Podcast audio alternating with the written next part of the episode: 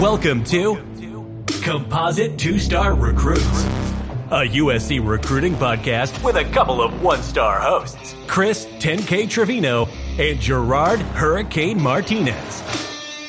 Part of the USCFootball.com podcast family. The Cilantro Boys talk about everything from commitment breakdowns, game analysis, old recruiting stories, and, of course, some unsubstantiated rumors. And now, here are your hosts, 18K and Gerald.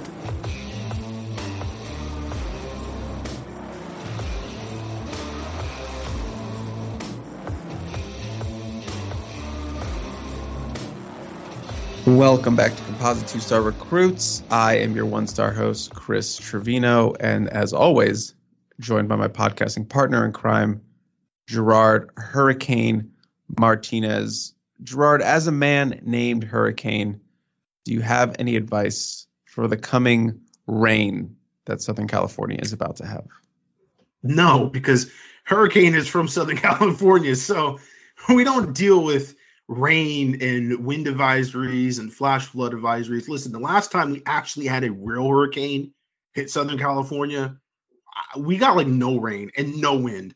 So I'm a little bit skeptical, you know, when they start saber rattling about the weather in Southern California. All I know is it's, it's definitely gotten more humid because we were chilling the past few weeks. And like last night, I went to bed and I hate humidity. This is why I could never really live in the South like I have no issues with anything but the humidity and the mosquitoes. Like I just can't deal with those two things. But I was sweating last night out here in the IE because we had a big jump in the humidity, and I can feel it now.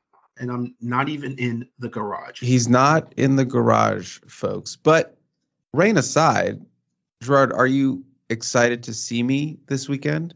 We're going to be at the Pylon event. It'll be our first time covering something together in quite some time. First time I've seen him since our live national signing day back in 2023. So aren't yes. you excited to be reunited? I've changed so much over that time. You'll hardly recognize me. But uh, yeah, I mean, Chris has been taken off, you know, not really doing a whole lot since 2024. He's still chilling, you know, getting ready for signing day big signing day. Big old signing day. big old signing day. USC might have a signee uh, that's uh, going to commit. We'll talk about that here in the podcast. But uh, yeah, it will be the first event, I think, for you 2024, if I'm correct. Yes, it will be the first event. Look, the season is very, I don't want to say rough, but it's it's it's a uh, it's an it's intensive long. and long thing that I have to endure, you know, traveling, doing the late night podcast, also doing recruiting Friday nights. It's it's a long thing. So I just kind of ease into the uh, off season beginnings with the uh, the seven on sevens and the camps and the showcases, whatever. So this will be my first one, but I'm easing into it. But you'll be there. Five stars only. JP will be there. Connor's going to come out for a day. So we'll be full full. The first time the four of us have been covering an event together. So I'm very excited to see everyone and you know cover something finally in a recruiting sense. And then we'll come back next week and we'll talk about it. Gerard, maybe we'll have some commitments to talk about. Maybe just maybe just one, because yes, signing day technically is next week, but we'll we'll get into that a little bit. But before we jump into the heart of our show, the start of our show, just a quick shout out to the official sponsor of the Composite Two Star Recruits, Meredith Schlosser. You know her, you love her, one of the top real estate agents in Los Angeles. You can learn more about Meredith and her team at www.meredithschlosser.com and check out her business Instagram at Meredith Real Estate. At Meredith Real Estate, check out all the postings and listings that she has going on with the Southern California real estate market.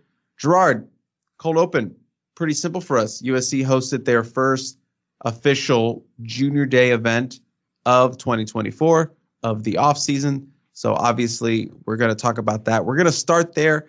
It wasn't a, I wouldn't say super deep, super big kind of event, but there were some and headliners. You know, we talked about it last week. We kind of previewed it with a Jakeem Stewart coming to town, the 2026 five-star defensive lineman out of Louisiana, number one defensive lineman in 2026.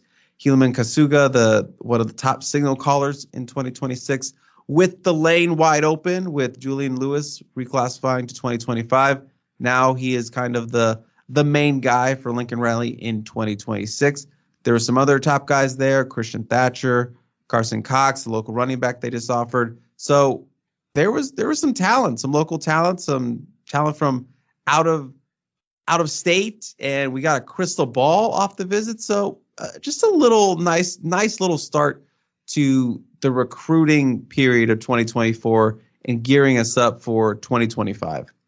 Yeah, not a whole lot of news coming from the junior day. And you wondered if USC might push for some commitments even out of the 2026 class. But it seems as of right now, they are taking the same pace as they did for the 2024 class. So we're going to see that can change in the blink of an eye, can change with one weekend of visits, but they do seem to be taking their time. I think out of the entire weekend, maybe the biggest recruit that USC had on campus was Carson Cox, uh, the six foot, 200 pound running back out of Hesperia, Oaks Hills High School. And leading up to this weekend. He gets offered a scholarship from USC. And we talked about it last week. It wasn't an ordinary scholarship because he had already had a very good relationship with USC running backs coach Kiel McDonald. And so USC had been recruiting him for quite a while and there was rapport there. This wasn't the type of scholarship offer that you make to say, "Hey, how you doing? We want to make a good first impression." That impression was made long ago. And so when you talk to Carson, and I spoke to him before the unofficial visit, right after he'd been offered a scholarship by USC, and I spoke to him post visit, he's very serious about USC. And at one point, I think Washington had a pretty commanding lead in his recruitment. They got on him early with a scholarship offer, recruited him very hard. He had a very good relationship with the entire Washington staff. But obviously, that Washington staff is no longer there. And those coaches, a majority of them, are now at Alabama. And I don't think Alabama is going to recruit him as hard, seeing what they have on their roster and the other players they have. I don't know if they're going to be as aggressive after Carson Cox as USC is being right now. So they put the full court press on him. He actually had a meeting on junior day with Lincoln Riley for about 45 minutes. So that tells me they're serious and they want to convey to him you know his fit within the offense, which is very important to him. Uh, it's a local school. He grew up watching USC. He knows the USC roster right now, as he also knows the tradition of tailback U. So he's in a unique position where he's got a lot of people around him who obviously have followed USC over the years, and he himself has taken interest in the football program. You know, he can name the running backs. He talked about Marshawn Lloyd and Austin Jones last year but like the fact that Quinten Joyner still got some carries here and there and watch those guys play in practice. He went to a spring practice. So he knows what USC was and he knows what USC is. I think, you know, if we were still doing crystal balls, I would definitely put a crystal ball in for USC oh, at this point. Okay. Now, he has Oregon, he has Washington, ASU is another school that is pushing for him to get in on an unofficial visit he doesn't want to make a commitment until he takes his official visits. At least that's the plan right now. Now, whether that holds true or not after he takes more unofficial visits, we'll see. Uh, and obviously, those unofficial visits can impact his opinion on schools, and maybe he becomes a little less decisive and more confused over the process, just talking to more coaches and you know seeing more. But right now, I think USC they took the lead. Um, there was, you know, maybe a chance that he would commit and, you know, end it all right now. And like I said, he said before even coming in on the visit that he wanted to take his official visits. But you hear that, you know, you hear that from recruits, and sometimes they just get that feeling and they kind of look at the situation. And they go, you know what? Yeah, I'm going to end it right here. And then, you know, maybe a month down the line, they go, eh, maybe I want to still take official visits. And they still do. So that really doesn't mean anything in terms of, you know, what your plans are today you know, as a 17 year old kid, your plans can be completely different uh, tomorrow. So uh, there was potential, you know, maybe he pulled the trigger there uh, after the junior day, but right now he still wants to take those visits, particularly to Oregon and Arizona State. And we'll see how that plays out as we get later in the spring and he gets on campus again to watch USC. I just think, you know, and this goes for all recruits. The more you get him on campus, the more familiarity he has with the coaching staff and the players on the team, the more comfort he's going to have. And I think the better chance they're able to kind of push and and get him to be, uh, you know, he said I think the first commitment at running back that USC has had in like four years. I I mean, it hasn't really been four years technically. Raleek Brown was a running back recruit and he signed in the 2022 class, but he also kind of came to USC thinking he was going to be more of a receiver. So maybe, you know, it's even longer. You know, you have to go back uh, to like Christian, um, uh, uh, why am I blanking on his name? Christian, um, the track kid from San Diego that was uh, Kenan Christon. Kenan Christon, yeah. Uh, he, you, you were know, close. You were close. Well, I had Christian down. I just couldn't yeah. remember the first name. I thought you were saying Christian. That's what was confusing me. Well, Christian, Christian. I, I knew it was. I knew it wasn't spelled like Christian. I am it, Christian. Yeah, but it was Kristen. But I was just trying to search for the first name, so I was saying it was a placeholder. But he said Christian, Christian, with the first name. Uh, you were going through those me. files. You were going through those files in the file cabinet. Going through those files, and the guy didn't uh, graduate from USC. He transferred out of USC, so it's like one of those things. Into the trash bin. He gets lost. The next name. Lost. What's the next name? Lost. Carson Cox starts with the K, not with the C. So yeah, that's um kind of where things sit right now uh, with him. And I think, like I said, that was a very important uh, unofficial visit. Uh, Chuck McDonald, the cornerback slash nickelback from Mater Dei, uh, who's been down to USC a bunch of times, that was an important unofficial visitor. Hayden Lowe, uh, the uh, big rush end, who's an interesting player because now you look at him as potentially more of as, as an outside linebacker in this defense. He's 6'4, 240, 245, uh, coached up by Greg Townsend, former USC Trojan. Um, but a guy that, you know, he can put his hand on the ground. And you look in certain defenses and say, okay, he should be a five technique with his hand on the ground. But in this defense, there's potential he plays in the two point stance. And he likes that idea because of the versatility that's required to play that position. And that demonstrates and showcases your athleticism for the NFL, for the next level. And so he really, really liked what he heard from USC. Had a really good conversation with Sean Nua. Uh, had a bit of a relationship with Sean Nua, but then met Coach Eric Henderson, who was kind of the star of of some of these sit downs yeah, and meetings uh, for USC, um, including uh, Sean Scott, who's an edge rusher for Mater Dei out of the 2026 class. And again, another guy who had a relationship with Sean Nua, but really spoke highly of Eric Henderson and certainly the resume and the players that Eric Henderson has coached in the NFL. And that was something that was big for him. And so, you know, really good first impressions along the defensive side of the ball, particularly. And like I said, I think with Carson Cox, that's kind of the name that you circle from this past weekend, even though you don't get any public commitments. I think USC got everything but that from him. Before I jump into my spiel, how far are you from Hesperia? Gerard?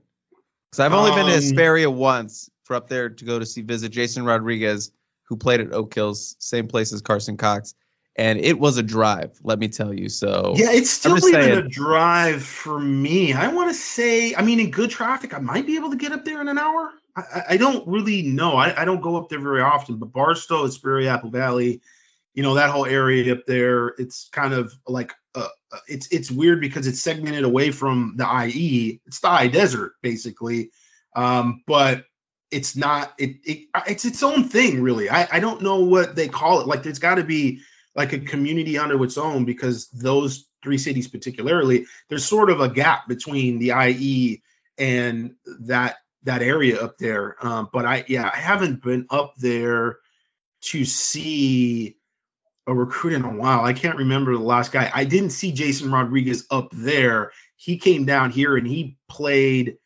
against, I think it was Etiwanda. Oaks, Oaks Hills played Etiwanda.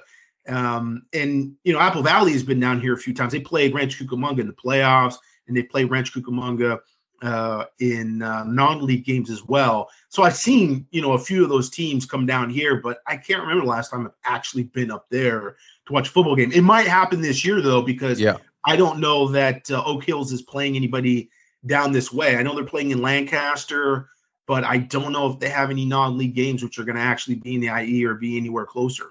You missed it because it feels like last year. I think they played Citrus Valley at Citrus Valley. That would have been a good one for you. So that's still a drive, though. I remember remember we were talking about that when I went out to go see uh, Citrus Valley, and you get it. There's Citrus Hill and there's Citrus Valley. Citrus Hill is Moreno Valley. Citrus Valley is out there in Redlands, and it's you, you know you just think Redlands that's IE, and it's like it that's an hour and a half almost. I mean that's a long drive to get out there. Um, but that's a beautiful school, new area and everything. Um, so I saw them play. Shout out to Coach Bruich. Shout out to Coach Bruich. You know, it's uh, uh, he's another program built. You know, he, he kind of he, he, he built um, East uh, Redlands East uh, Redlands, East Redlands East Valley. Is it East Valley also? Gosh, yeah, like everybody's got a valley, everybody's got a hill these days. Um, Jurupa Valley, Jurupa Hills, like everybody in the IE's got a hill or a valley.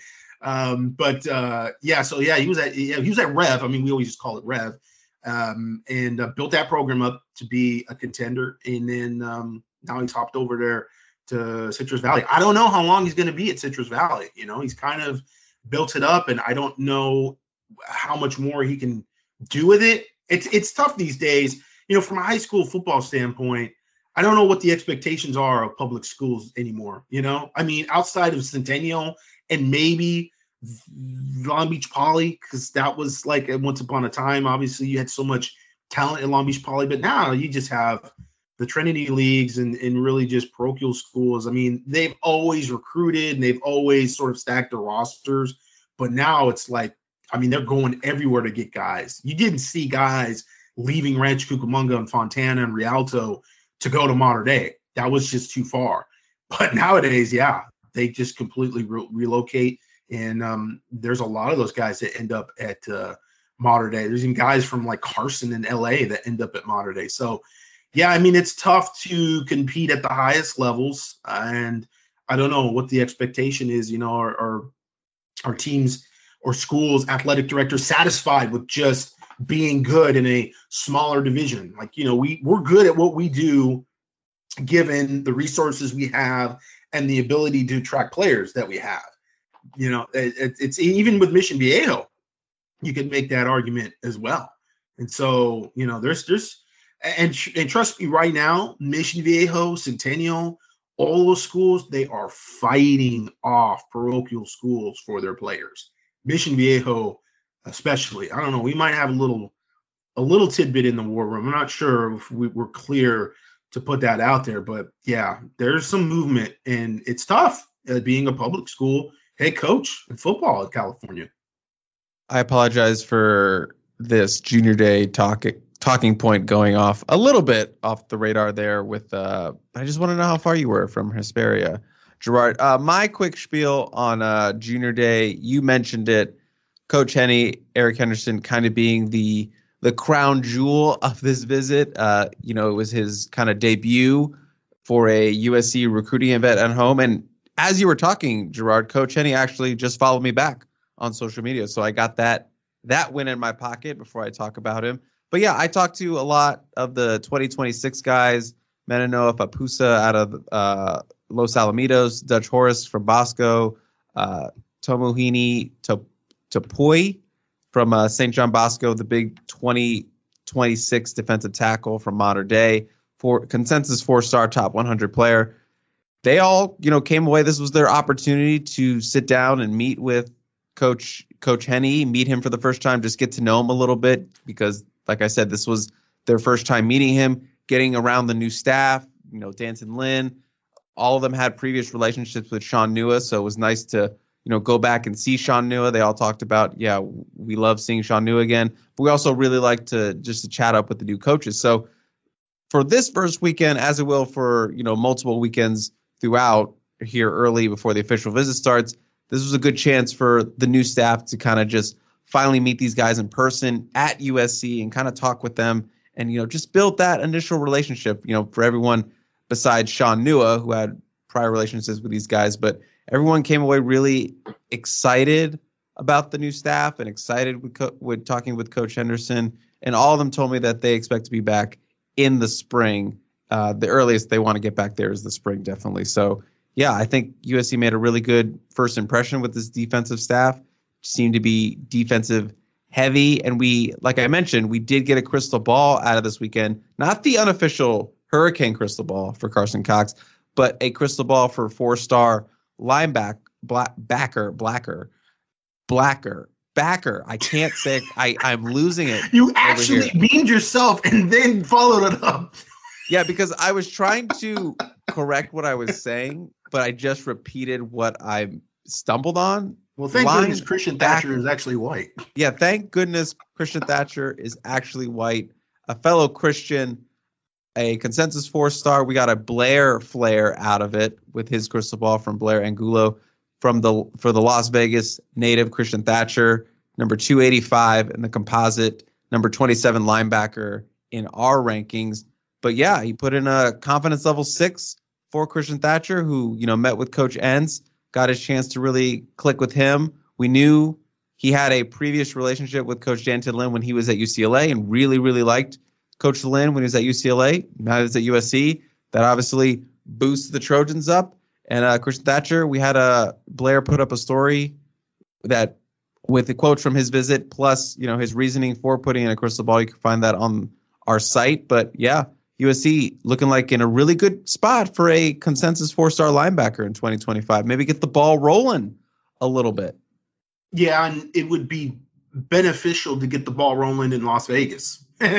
you know, with Bishop Gorman and all the kids that they have there, USC has to have a presence in Arizona and Nevada, but particularly yeah. in Las Vegas because Bishop Gorman is becoming – I mean, it's always been a big talent pipeline for schools. Zachariah Branch, Zion Branch, two of the biggest recruits in their class. And we know how big Zach Branch has been to USC as a true freshman.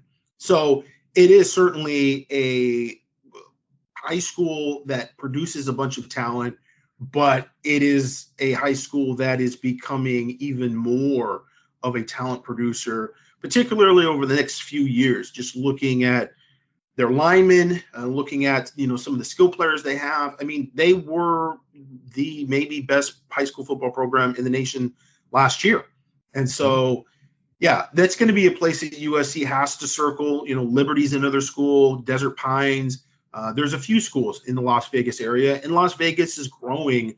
You know, the suburbs and the areas like Summerlin and uh, you know Green Valley um, Henderson to some extent.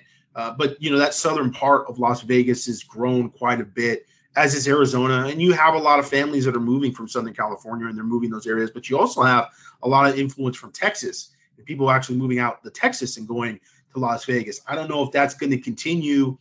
You know, property values are going up in, in Vegas uh, pretty high over the past couple years, and I don't know if that's really going to slow down. But nevertheless, it is certainly an kind of a, a, a, you know an extension of Southern California to some extent. You know, I mean, it's a four-hour drive. It's really not that far. It's less than an hour flight, which is the amazing thing. Like, I mean, flying in from Ontario Airport from the IE to Las Vegas, it's like a 40-something minute flight. Like, they don't even get the sodas and waters out because it's such a short flight. They give you your peanuts and you're leaving the plane. So it's like the best flight ever.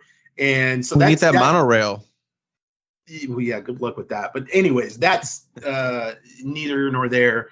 Um, as of right now, you can jump on a plane and you can be, you know, in LA in 50 minutes, and uh, that's that's awesome. You know, that's that's that's a big deal. And so, yeah, having a presence at Bishop Gorman, and you know, we're talking about Lincoln Riley at Oklahoma. They had a really, really good presence at Bishop Gorman for many, many years. Uh, they had Dave White there, was a former coach at Bishop Gorman, and he was a part of the analyst staff and the admin staff at Oklahoma for another years. And they also hired down the road DeMarco Murray, who played at Oklahoma and was recruited out of Bishop Gorman High School. So Lincoln Riley knows that you know having a presence and having a foothold in at Bishop Gorman is as important, if not more important, than even Mater Dei or St. John Bosco. You know, I think all of those schools, the talent is so clogged up in terms of it's not spread out anymore. It's at a bunch of just different schools, um, but it's like a handful of them as opposed to, you know, 25, 30.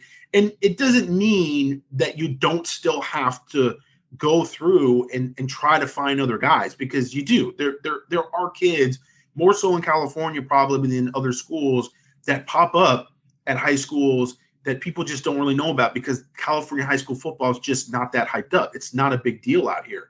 Um, it is in the Trinity League. It is at Bishop Gorman. It is at certain places where you have a bunch of talent, but there's tons of guys that fall through the cracks. And so you have to do your due diligence and make sure that you find those guys. And that's the one, you know, tip of the hat I would definitely give to Sean Nua, who is one of the only coaches on the staff that really has any West Coast connections. He's done a good job finding some of these guys. You know, he's kind of gone out there when you had guys like Kalani Noah and uh, and Amos Talalele who were kind of were overlooked. They were kind of guys that USC would not have recruited with Clay Helton. They would have gone over to East Texas or gone into Corpus Christi and offered a bunch of guys and taken a guy there that they probably never even saw play in person. So I think that's a big part of this also. Uh, but nevertheless, I think the acknowledgement of you know Bishop Gorman, it, that's got to be looked at as a local school for USC. You know, you mm-hmm. cannot go, well, that's Nevada and blah blah blah, and make those type of excuses. That's going to be a big time school for you. You need to be offering guys at that school and making sure that you have a pipeline to that school, just like you do at Mater Dei in St. John Bosco and JSerra, uh, etc. I, I think that's um, like I said, to me, that has to be looked at as an extension of Southern California if you're USC. All right, Gerard. I think that can parlay us into our second topic, which is another big visitor weekend. I mentioned that Pylon is going to be going on this weekend. We're going to be covering a two day event. But that also means some high profile athletes from around the country are going to be in town.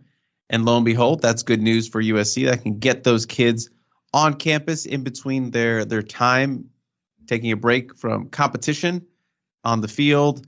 So they're going to be hosting some kids. The big one, obviously, is California Power. You've heard us talk about Cali Power numerous times. Gerard has uh, covered a lot of Cali Power already in this uh, early off season already, but they're going to be bringing some a star-studded roster to Southern California. Some guys are traveling from NorCal or local as well, but they're bringing some out of staters from around the country that are going to be on campus. And, you know, pound for pound, it's probably going to be a more is it is more impressive the word I'm looking for, Gerard? Is it going to be a deeper, especially when it comes to the 2025 class?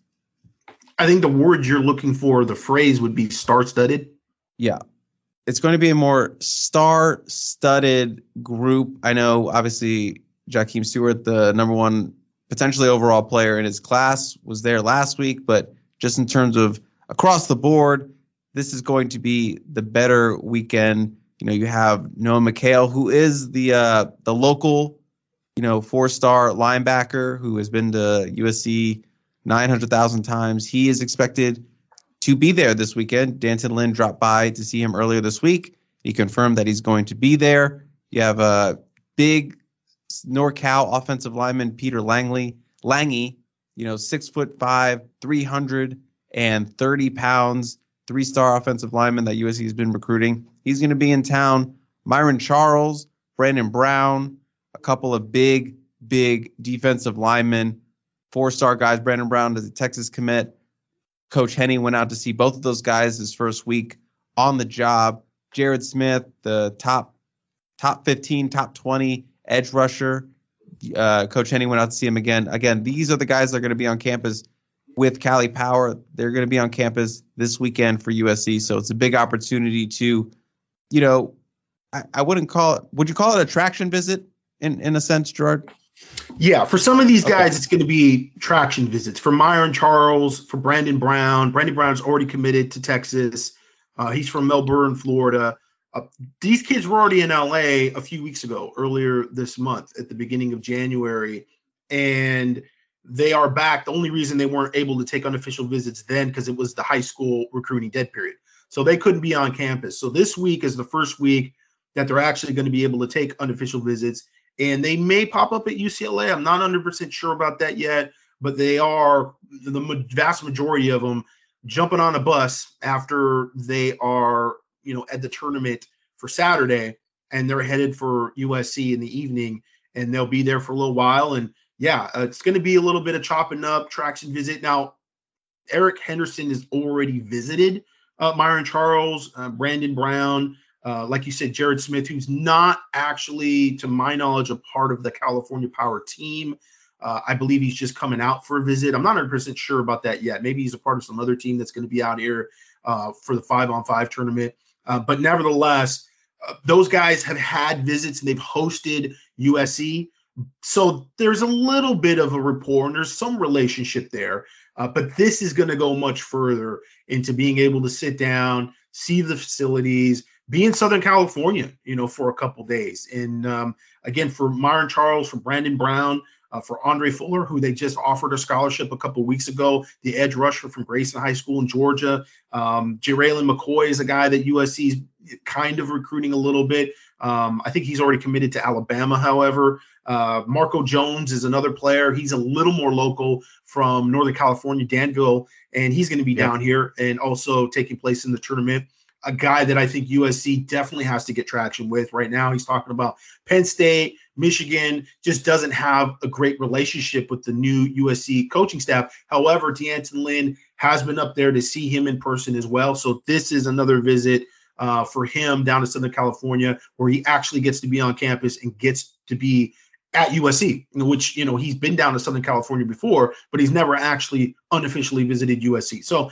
yeah, that's a big deal for some of these kids just to get around um, the facilities and the staff as a whole and get that vibe with the staff, not just Eric Henderson, not just Sean Nua, but you know the entire coaching staff, Lincoln Riley, you know even some of the offensive coaches. Uh, so that's going to be a big deal for them, and obviously defensive line is a huge it's a it's a position of need for need, USC. Yeah. It's also a position where everybody wants to see USC turn the corner recruiting wise. Now we've talked in the past. This is a challenging cycle for USC to turn the corner, uh, not just because of their NIL approach, but because of the schedule, the transition to a new conference, new quarterback, a different style that they're going to be playing. There's a lot of different things there that could be obstacles for them to have a really good season. And certainly that is the catalyst for being able to have a, a good recruiting class, uh, to be able to close out a good recruiting class, because you may be able to make some moves over the summer. And if you get your NIL straight, you could be competing with, you know, all these schools that are at the top Uh, of the recruiting rankings, but then have a poor season, and that is going to cause maybe you know some of the class to erode. So you have to couple both of those things. And I know people are saying right now, what about Miami? What about Texas A&M? What about this school or that school that only won seven games and they were able to have great recruiting classes? I mean, Texas A&M, we've seen what happened to them. You know, they they had two bad seasons. They lose their coach, and that class is completely eroded. So yeah, I mean, it does matter. And I think it matters more for USC because if you're going to be recruiting at the defensive line position in order to have a really good class, chances are you're probably going to have to grab some of these guys in the South.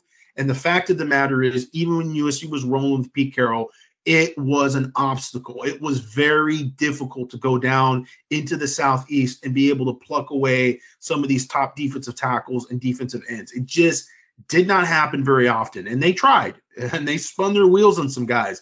And it just wasn't something that was going to be, uh, it wasn't something that they could do repeatedly or consistently. You know, you had some some guys here and there that you were able to get. Usually it was a guy like Leonard Williams, which, you know, even after the Pete Carroll era, that was the Lane Kiffin era. He was originally from Carson, California. So there was some connection there. So it is very difficult to be able to go down there and grab a handful of guys from the South, or you know maybe a guy or two from Georgia, and then grab one of the top players from Texas. It's just very difficult to be able to do that. But I think this is something that we're going to watch the momentum that they have.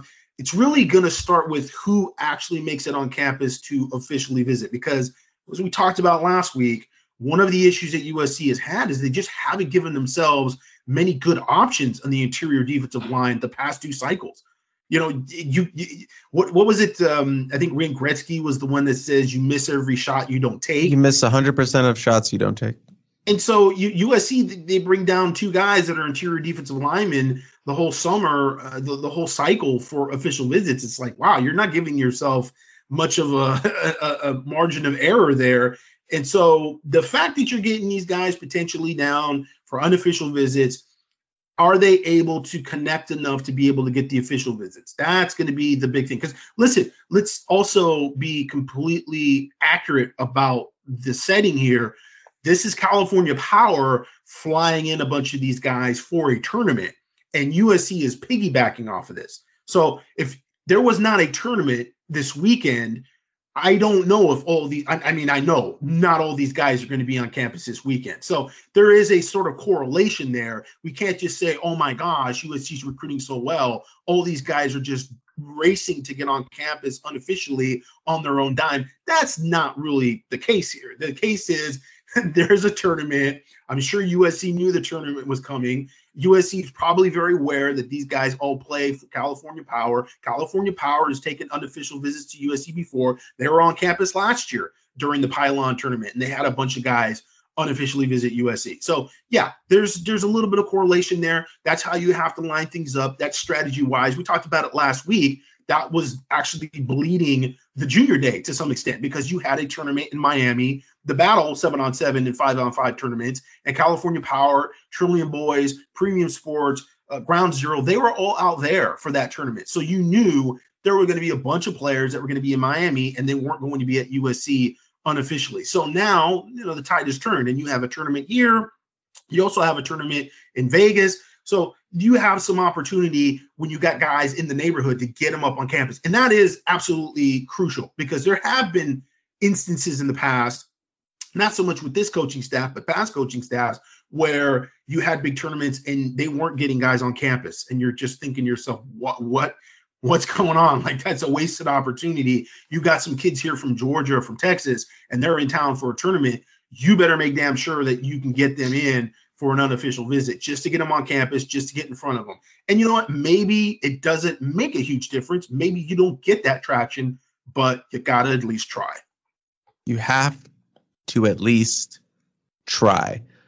Again, a lot of these guys are going to be on campus. A lot of them are going to be playing in the Pylon tournament. So I'm excited to be out there for my first recruiting event of the off season of 2024. Gerard has been to like 10 of these things. The other big one that was supposed to make it out was, and I know Gerard is eagerly awaiting for me to, to butcher this name, but offensive tackle Andrew Babalola. Babalola. Babalola, one of the top offensive tackle prospects in the nation, top 20 in five star range out of Overland Park, Kansas. USC offered recently. He is a Cali Power guy, correct?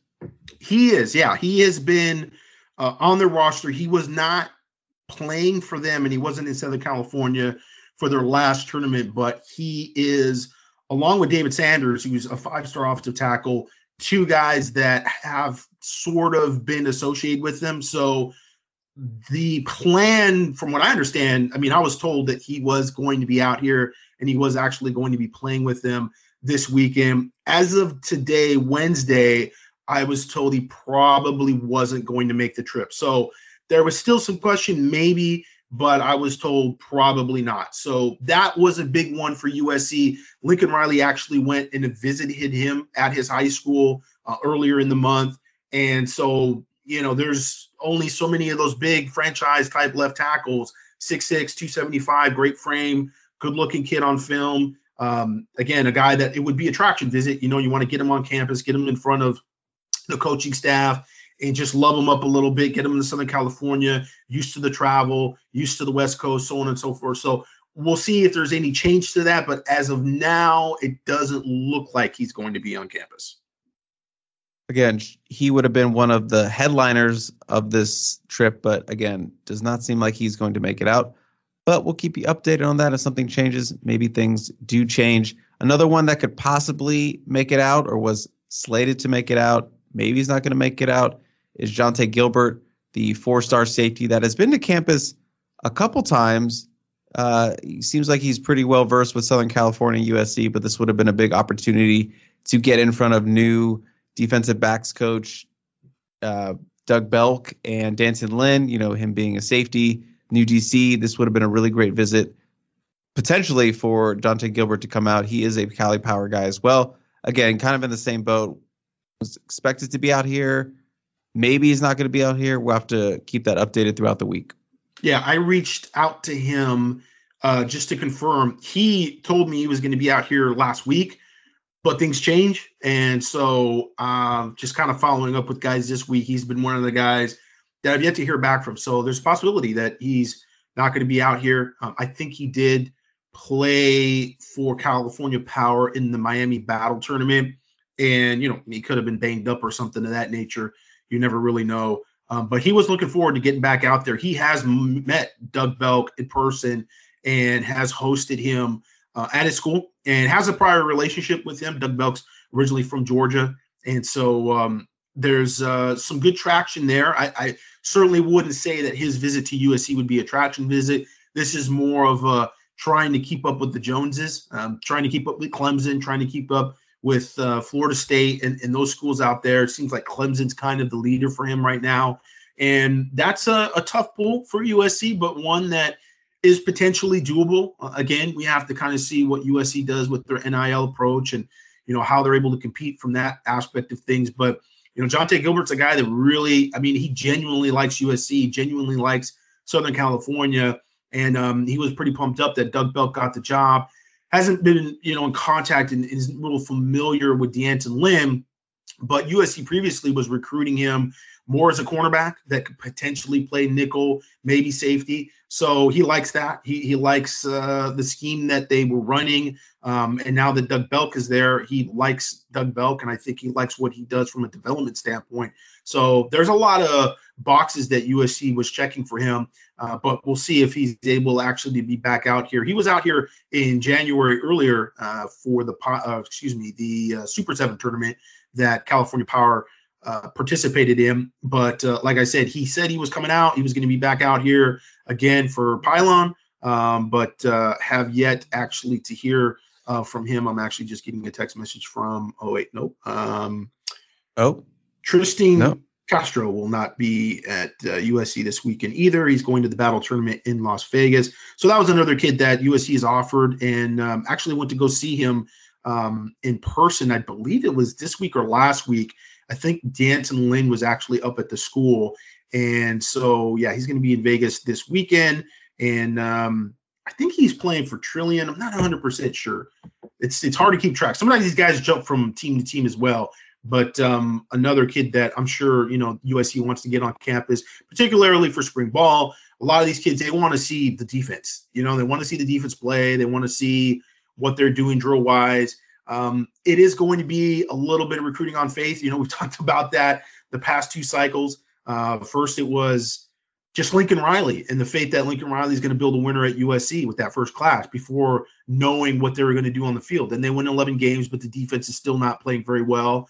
And that was sort of the reputation that Lincoln Riley and Alex Grinch had coming from Oklahoma. And so you come back the next year and you're basically preaching, hey, don't worry. We won 11 games. All we got to do is tighten up the defense, and it's going to happen this year. And you were kind of dependent on that. And I don't think a lot of kids really bought into it and you know the re- results speak for themselves basically and so you've got to get a revamped defensive staff but now that new defensive staff while they have a great resume and i think uh, certainly it's it's a staff that from just a coaching resume development standpoint experience standpoint it really stands out uh, it's still a, a coaching staff that has to say hey trust us you know we're going to be really good next season just because so many of these kids don't want to wait and go through the process. In fact, I mean, I think it was Hayden Lowe who I spoke to, the edge rusher from Oaks Christian after the junior day. And he kind of broke it down like, listen, I'm going to go through my official visits, but I'm not looking to commit until I get into the middle of my senior year. I was like, oh, okay. Well, why? Why? That is there something like your birthday or something? Like, you know, kind of an odd into the middle of my senior year. You don't usually hear that. Usually you hear, I want to get it done before my senior year. And he says, I want to see what happens with these teams. Like all these teams are telling me all these different things. And it's really interesting to hear, but I want to see how they put together what they're saying on the field. How does how do those words translate into production on the football field? Because you know how that works and how teams win and lose is going to depend on whether those coaches are even at those schools when it comes to making a decision. So I, I want to take my time. I want to wait. And you know, while USC fans want to see commitments early, that's really if this is a coaching staff that's going to get the job done. That's really what you want. You want kids to wait because that's going to give the coaching staff an opportunity to be able to show the improvement, and that's what everybody's looking for. Everybody's looking for you know the other shoe to drop for USC, and it's not you know the offense. And of course, there's questions about okay quarterback position, and is it going to be Miller Moss? Is the offense going to change uh, you know fundamentally because he's not necessarily as mobile as Caleb Williams, so on and so forth. So there are questions there. Offensive line, there would be questions, but the bigger question is clearly the defense and the defense development. And you need time to be able to show that you've actually been able to develop and you can be better. You know, we saw a, a pretty good defensive effort against Louisville. You know, shockingly, just you know, like why, why? You know, we know D'Anton Lynn was on campus, but he wasn't really involved with the practices per se. So, you know, that improvement you want to see across the board. And then if you do have that, it makes USC a pretty difficult team to beat. You know, if you've got the offensive production that they had last season, or even some of that production, you know, not even to the same level, and you're able to have much better defense, yeah, that's that's going to be uh, that's a formula for winning conference and, cha- and, and national championships, or at least getting into the college football playoff. So a guy like Hayden Lowe, he's waiting to see that. A lot of these other kids are like, okay, you, you're basically going to have to sell them that in June because they're going to be making their decisions in July and in August.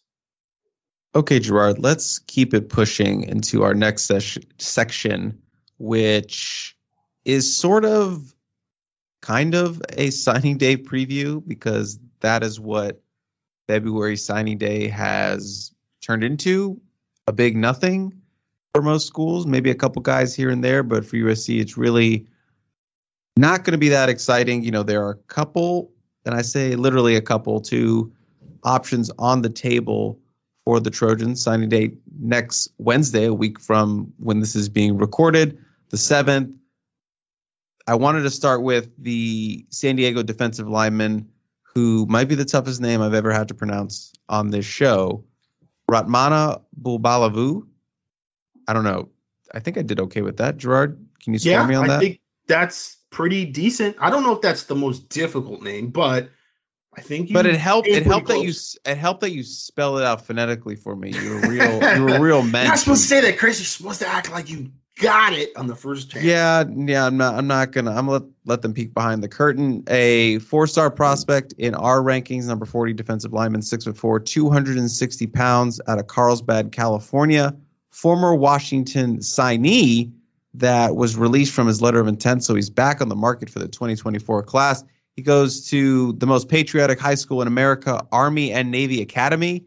I really don't know what that is, but again, six foot four, 260 pounds would be another little boost to the defensive line class. Uh, also plays rugby, competes in track and field, has been super productive over the last three years with 60 and a half sacks, had 99 tackles and 19 sacks as a senior. Kind of versatile, could slide inside, play three tech, use him as an inside, outside edge rusher. Again, six foot four, 260. He's going to be visiting USC for an official visit and he's also going to be visiting. I'm blanking on the other school. Utah. Right now, Utah. I think it's Utah. Yes, Utah. He will be taking official visits to Utah and USC. So down to a final two. Wants to make that decision soon. Obviously, his his recruitment has been thrown into a tizzy with the changes for the uh, Washington staff, but he's back on the market. This could be a pot- potential guy USC could, you know, be in the mix for for signing day next weekend. But Gerard, or excuse me, next week, Gerard, what have you to say about Bulabavu? Yeah, I don't think USC wants him to take an official visit to Utah. They would probably like to close the deal on this ASAP. And I've talked to some folks that are really high on him that that talked about him last summer and you know thought he was one of the best players on the West Coast. And 24 7 Sports actually has him ranked as a four star. I think he's a composite three star. Uh, yeah. Uh, so, you know, there are some people locally who have pounded the table for him and certainly, you know, has that profile multi sport athlete.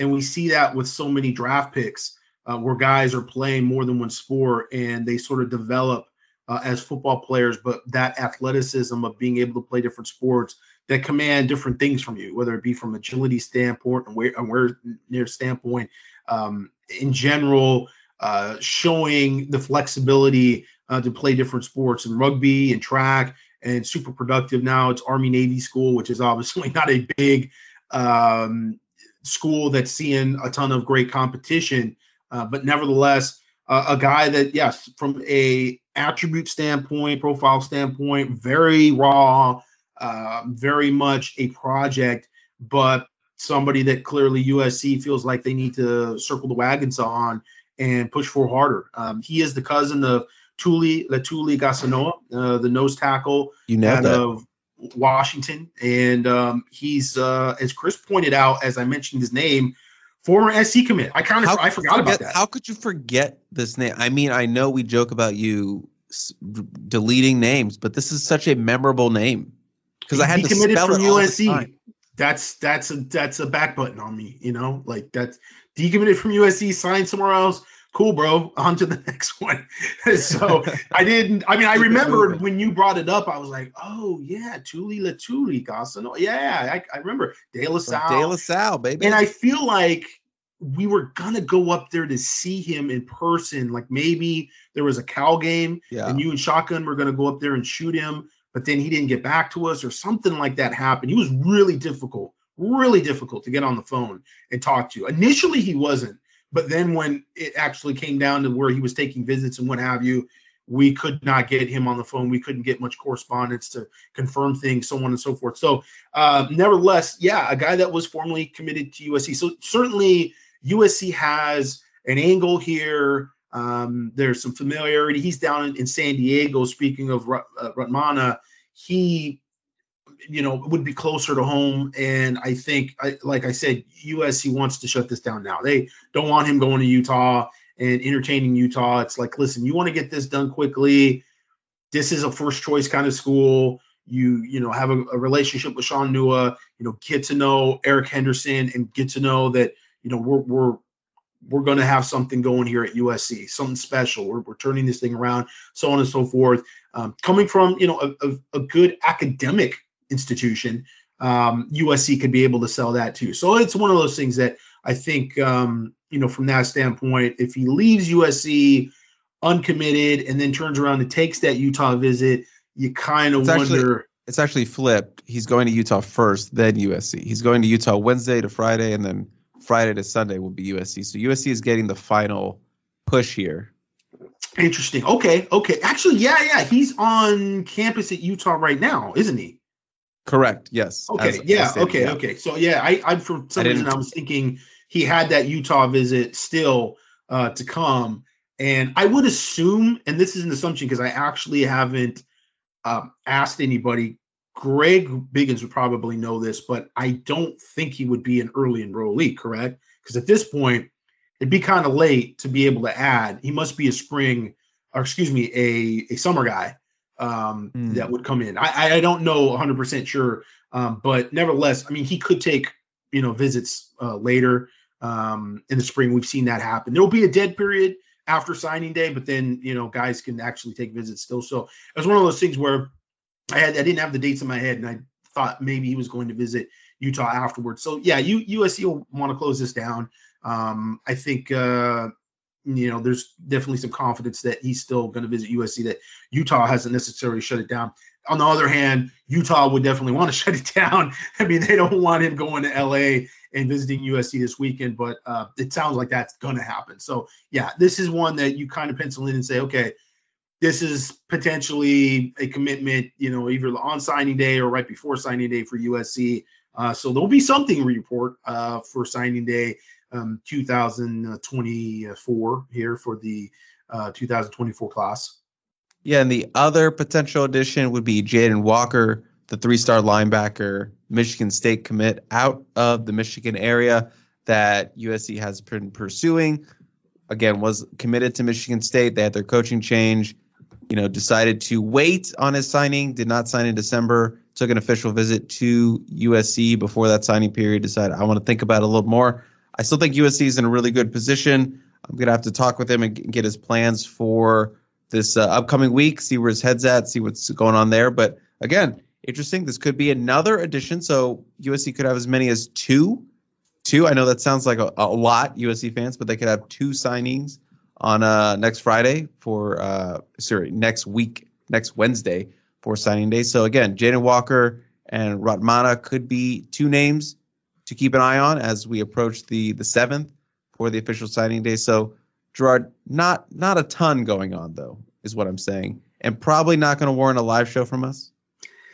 Yeah, now right now doesn't seem like it. You know, um, not much will have changed, even from a portal standpoint. You know, transfer standpoint, not a whole lot has gone on since really the Christmas break. January has been very quiet for USC, even from a standpoint of official visitors. We thought that they would have maybe a handful of official visitors, um, not just transfers, but maybe even out of the high school ranks, and they just have not had anybody on campus. It's really been a couple of weeks of USC just getting on the road and having their coaches go evaluate. And there really hasn't been a whole lot going on on campus outside, you know, the smaller junior day we talked about uh, last weekend, and then they're going to have some guys on campus. Uh, not really for a junior day, but it'll be a pretty big recruiting event.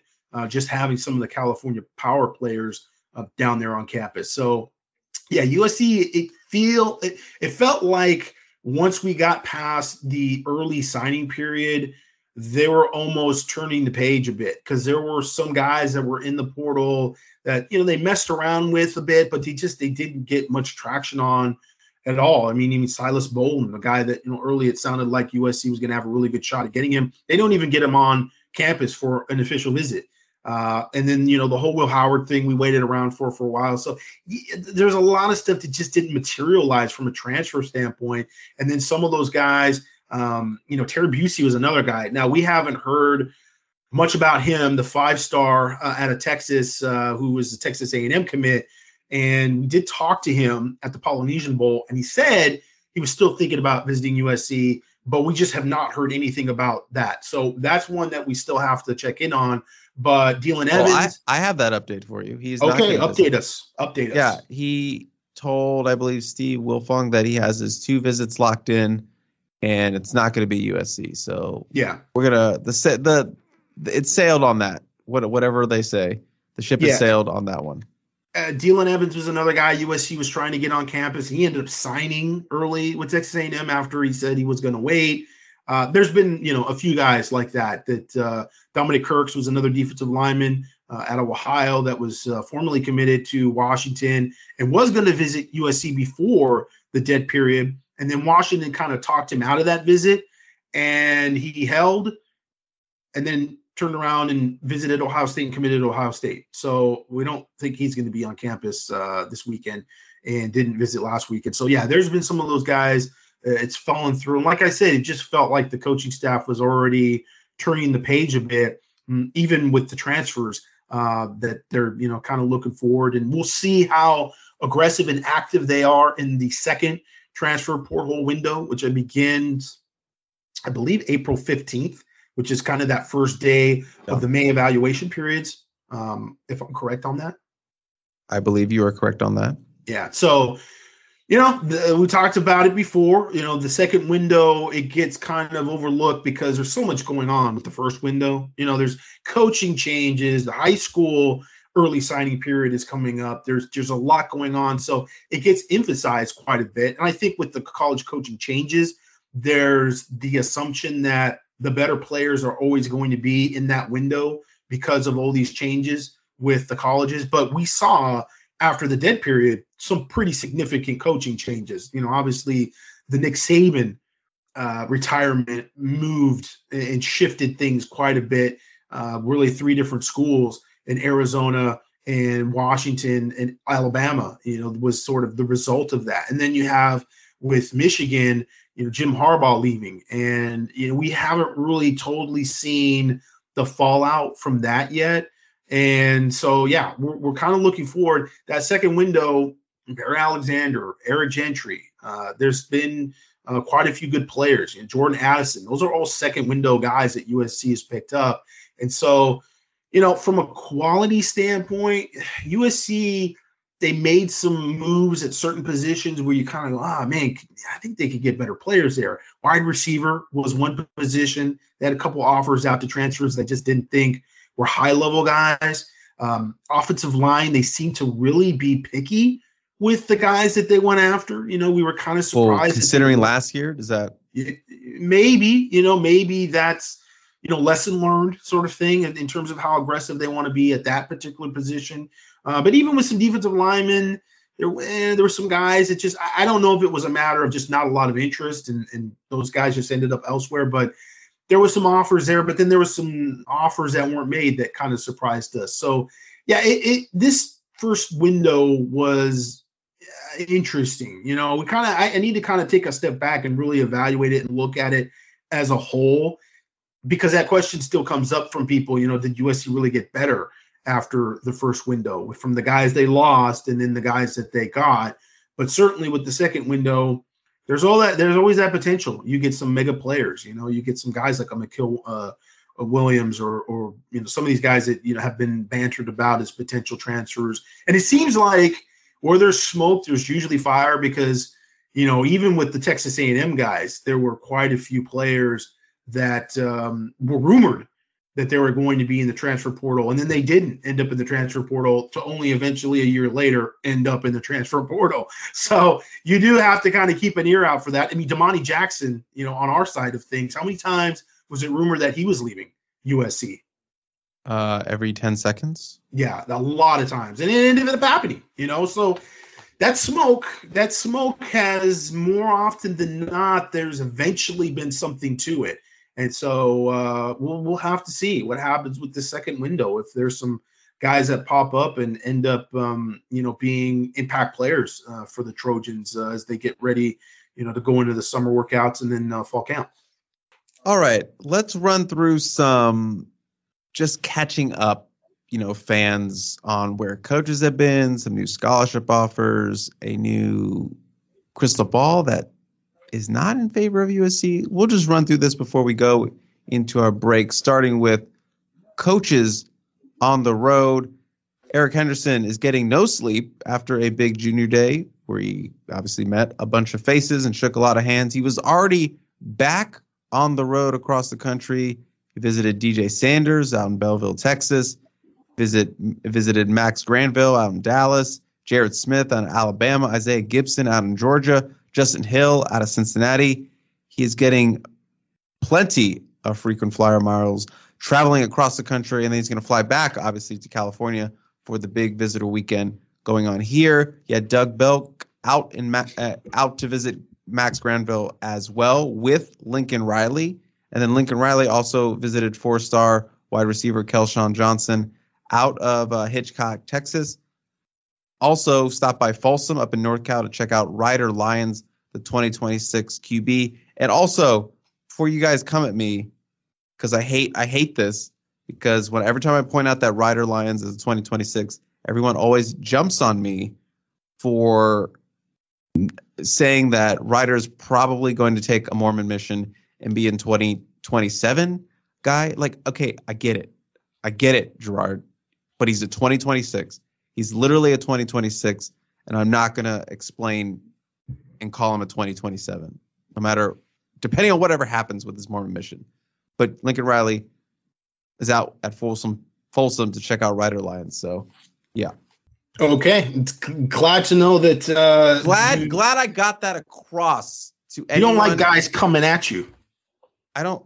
All right, all right. Um, no, I don't. So I mean, not much there to say. I, I noticed you just wrote Shaun Nua visits, and then there was nobody. So I guess Shaun Nua is not going anywhere.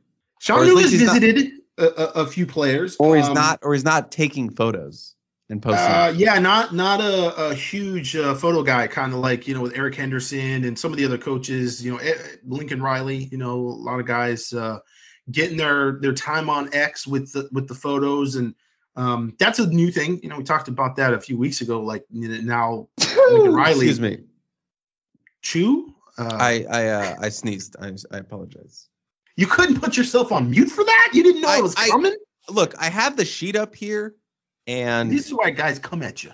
I have the sheet up here, and I couldn't. it, you know, just one of those those uh, you know, like when you're the quarterback and you have the edge rusher coming off, you know, the blind side, you can't see it, it just comes up on you like real fast. It was one of those. Like I couldn't see it. It just I, mean, I just couldn't it, switch it in time, and you know, I'm sorry. I apologize. Yeah, when they're coming on you fast, dude, it's hard to get away from that. So uh, Josiah Sharma is the other guy at Folsom as well that USC um, taking Sugar a peek Bear. at. Sugar yeah, Bear, um, a big, you know, six six body that uh, Trojan just decommitted, trying to get on campus. Yeah, decommitted from Washington. Um, certainly, you know, you got Ryder Lyons and, and Walker Lyons, a, a former Folsom uh, football player. Uh, they're you know trying to make a little bit of a connection there and work on him.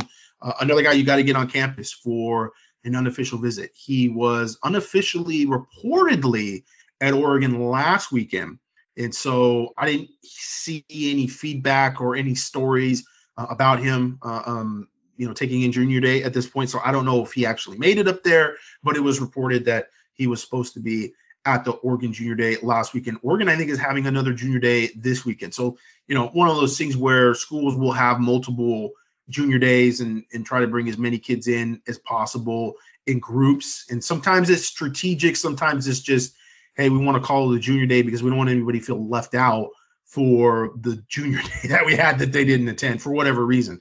Um, so yeah, I, I think you know that was a, a big visit. USC is certainly taking a lot of interest in uh, Sharma, um, you know, Eric Henderson, like you said, you know, he was a little late getting on the road. You know, he had to take that recruiting test, and he was, uh, you know, really kind of like the last coach hired. And um, now he's just gangbusters. You know, going out there, uh, visiting a lot of kids in the South, um, doubling up on some players. You know, I think uh, he was out to see Max Granville, and then later in the day, uh, Max Granville actually had a photo with Lincoln Riley and Doug Belk. So kind of like you know a triple team there, I guess if you will, uh, with USC trying to uh, you know recruit some of these guys and just you know make it known how much they they want those players. Um, Isaiah Gibson was an interesting one, a big, you know, listed as an edge rusher at 6'5", 250, and as the peristyle pointed out, he looks bigger than that. You know, he looks more like 270. Um, a guy that you get a feeling USC might have a little bit of traction there, a little bit of an angle. Uh, Jared Smith, we already reported, is going to be uh, on campus this weekend uh, from Alabaster, Alabama, another big body. Uh, these are going to be difficult guys to, to be able to land. You know, we talk about the unofficial visits, the traction visits. That's the first part. The good news is that USC is getting this done in January, February, as opposed to June or late May where these kids are already making their decisions, they've already built their relationships, and you're just kind of throwing a Hail Mary, getting them on an official visit, and they're going to make their decision in July or August. You know, now you have some time. You have the ability to not only build a relationship and get them on other visits to get them more comfortable with being out here, but you get to read the recruitment a little more too. You get to find out like who's in this kid's ear who's the influencers around him that are going to be a part of this decision making process? And that's crucial to be able to get commitment. So doing this earlier and getting all these guys on campus and not all these guys are going to be on campus. I mean certainly usc wants to get uh, uh, unofficial visits for some of these players and they are going to get some and, and some of it coincides with tournaments and they're already going to be in town. But other guys are coming out here because they want to see what Eric Henderson is about. And certainly, I think you know that's more important as you get to spring practices because I think you know that that gives you a chance as a prospect to be able to see what they're doing on the field, you know how they're using guys.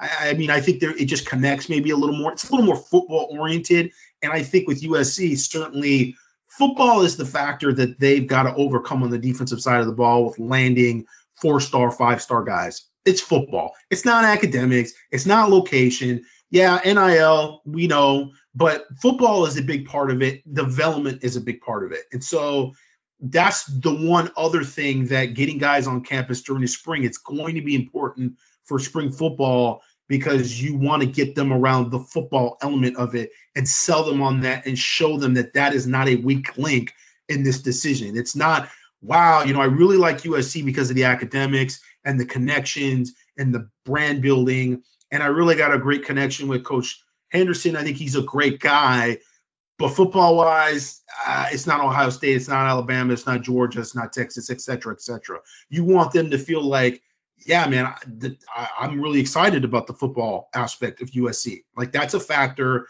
that is drawing me there because you've got these coaches there now and they know what they're doing. Again, a little bit of faith that has to go into that. You're you're asking these kids to believe that this defensive staff is going to gel together. It's going to come together. They're going to have this great scheme. Um, but I mean, it, it is there. It is there on paper, at least, you know, in terms of the scheme that they're running and, you know, the coaches that they have there to run it. It's an interesting group for sure. I mean, Matt Entz is sort of, you know, kind of like, you know, where does he fall into all of this coming in from the FCS level, well, um, having been a head coach? I mean, it's a it's a dynamic but eclectic group. So it is going to be interesting to see how it comes together. And I do think the spring ball aspect of it is something that's kind of big. You know, if you can get these guys on campus and there's some football that's going to be played.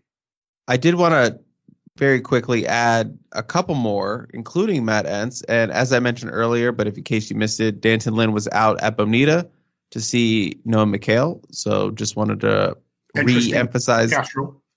Just wanted to re-emphasize that. And then Coach Lincoln Riley and Matt Entz were in Texas at Skyline to see Elijah Barnes, the four-star 2025 linebacker that has has a USC offer. So they were out there together to see him, and they were also probably the most notable linebacker they went to see this week was Riley Pettijohn, the McKinney, Texas top uh, 60 linebacker. He's top 100, number 58 in the 24/7 Sports ranking, six foot two, 205 pounds. Teammate of Brian Jackson out of McKinney. He's been to campus at least two times, and I just want to read uh, what his, I believe it is his mother wrote in a caption. Uh, posted a photo of him and Lincoln Riley and Matt Entz. Coach Riley brought at Coach Matt Entz, aka the closer to McKinney High School. He is awesome. So looks like Matt Entz is making an impression on the recruiting trail, Gerard. Yeah, that's that's big. I mean, Pettijohn is definitely one of those recruits that is gonna go through the process. Like he's been to a bunch of schools unofficially. He has a lot of schools after him hard. The local schools are already after him hard. That's a, a challenging get, but USC has their foot in the door with McKinley. You know, they've recruited that mm-hmm. school pretty hard. And like you said, they get Brian Jackson. Um, there's some other guys there that you know they've they've recruited as well. They have a presence there. You know, whether they're able to actually get in there and get the, the creme de la creme. You know, there's really only been one school. Maybe you could argue Alabama has been pretty successful in Texas, but really Ohio State. Ohio State has been the school that outside the state of Texas, really outside the region, has had a ton of uh, success going after mostly as the defensive backs, and it's actually been wide receivers more so than it has been linemen. And you know, I mean, Ohio State I think when it comes to linemen, they're recruiting locally and then they're going to the East Coast usually with a lot of those guys. They do dip into Florida a little bit, but Texas has been big for them at the wide receiver and defensive back position. And USC is trying to kind of, you know, recreate a little bit of the success that Ohio State has had, and certainly the success that Lincoln Riley had at Oklahoma. Now, I would say that's much different because Oklahoma, I mean, it's over the Red River. It's very local uh, for a lot of those North Texas kids. I mean, shoot, it might be a, a, closer drive to Norman, Oklahoma than it is to Austin for some of those guys in the DFW area. I, am not 100% sure. I I've never driven across Texas, but nevertheless, it's certainly different when you're outside the region and you're trying to recruit it and you're recruiting it as aggressively and as hard as USC has. Another spot on the map that USC has recruited interestingly hard has been St. Louis. You know, they've been in Missouri. They've been pretty aggressive in Missouri offering um, a few wide receivers and defensive backs uh, recently. And so that's, you know, kind of interesting. They're trying to make a mark there. I don't know if there's any inroads that they have from a coaching connection standpoint. Um, not to my knowledge. I think, you know, the the deluge of offers to Georgia, is, it, it, makes sense just because Doug Belk's originally from Georgia. Um, Eric Henderson has a bunch of connections to Georgia. Uh, he's coached at Texas uh, Tech once upon a time, and uh, you know even Gavin Morris uh, has connections to Georgia. He lived in Atlanta for quite a long time. So I mean, going to Georgia and going to those areas isn't anything really new for USC. And like Texas, Georgia is a state that everybody and their brother recruits pretty hard. And you know, in the past, there was a lot of schools that were able to pillage Georgia, South Carolina, Florida State, um, you know, uh, to a lesser extent, maybe Alabama. Um, you know, it, it, there's there's it's interesting to see when schools are successful where they tend to go for that success. You know, like in Miami in the Butch Davis era when they were extremely successful, they were a pretty national recruiting power. You know, they came out here and grabbed guys like DJ Williams and Kyle Wright, who was a quarterback up at Monte Vista and one of the number one players in the country. Uh, but they made a lot of inroads up in the East Coast, and they got some guys from like Connecticut, and they got guys from Jersey, and they would get linemen, you know, from the Northeast. And then, you know, they had a lot of players in South Florida, you know, like great linebackers in South Florida, defensive linemen in South Florida. So, you know, you had those inherent advantages um, being, you know, close to a lot of very stacked positions. But there were some positions where they felt like they needed to go out of state. And so it's interesting to see that development from, you know, programs that have been very good. We talked about Ohio State going into Texas, going into the DFW area specifically. Um, they've done a really, really good job over the past, I mean, really like five or six years recruiting that area, even really going back to uh, Urban Meyer when he was the head coach at Ohio State. And USC is definitely trying to get into Texas, which makes sense. You know, Lincoln Riley and uh, that staff, you know, the original staff that he had at USC, a lot of connections to Texas, being at uh, the being Oklahoma and uh, when you're at Oklahoma, you've got to recruit Texas like it's local. Uh, but then they're, you know, trying to make Georgia sort of that area. It seemed like for a while they were trying to make the DMV maybe a, a low key area. I think a lot of that had to do with Caleb Williams. They've not been nearly as aggressive this cycle going after DMV players, Northeast players, as they have been the past couple cycles. Doesn't mean that during the May evaluation period, they don't have guys going up there and recruiting hard and they have a bunch of offers go out. But I think, you know, Roy Manning, Shaun Nua was going out there a lot as defensive line coach. I think now with you got Eric Henderson there, the focus has turned into the South. And it's a more difficult place for USC to recruit. As I said before, you know, going into Georgia, you're one of every other school uh, that wants to be a successful recruiting uh, program on the defensive side of the ball going after defensive ends and defensive linemen in Georgia and other positions as well. I mean, it's a pretty good state all around. Um, you might find more success kind of trying to poke your head in going against Penn State uh, or, or, Michigan in New Jersey, if you will. So all this is, is interesting to me from an analytical standpoint. You know, even USC and how they recruit Texas. You know, in the past with Clay Helton, they kind of recruited rural Texas. They recruited some weird areas in Texas, and you're thinking – why don't you go to Houston? Like I understand, again, you're you're you're battling really good programs that are that are going to be recruiting the top players in those areas. You're going to go against Alabama when you go into Houston. You're going to go against Texas when you go into Houston. So I understand that, but it's like you know trying to like reinvent the wheel by going into you know Galveston and going into these places that are a little more off the map um, like Longview. I mean, it's just hard because those guys are are in rural Texas areas, and you're trying to bring them to LA. Like you probably have a better chance with a guy from Houston or a guy from Dallas.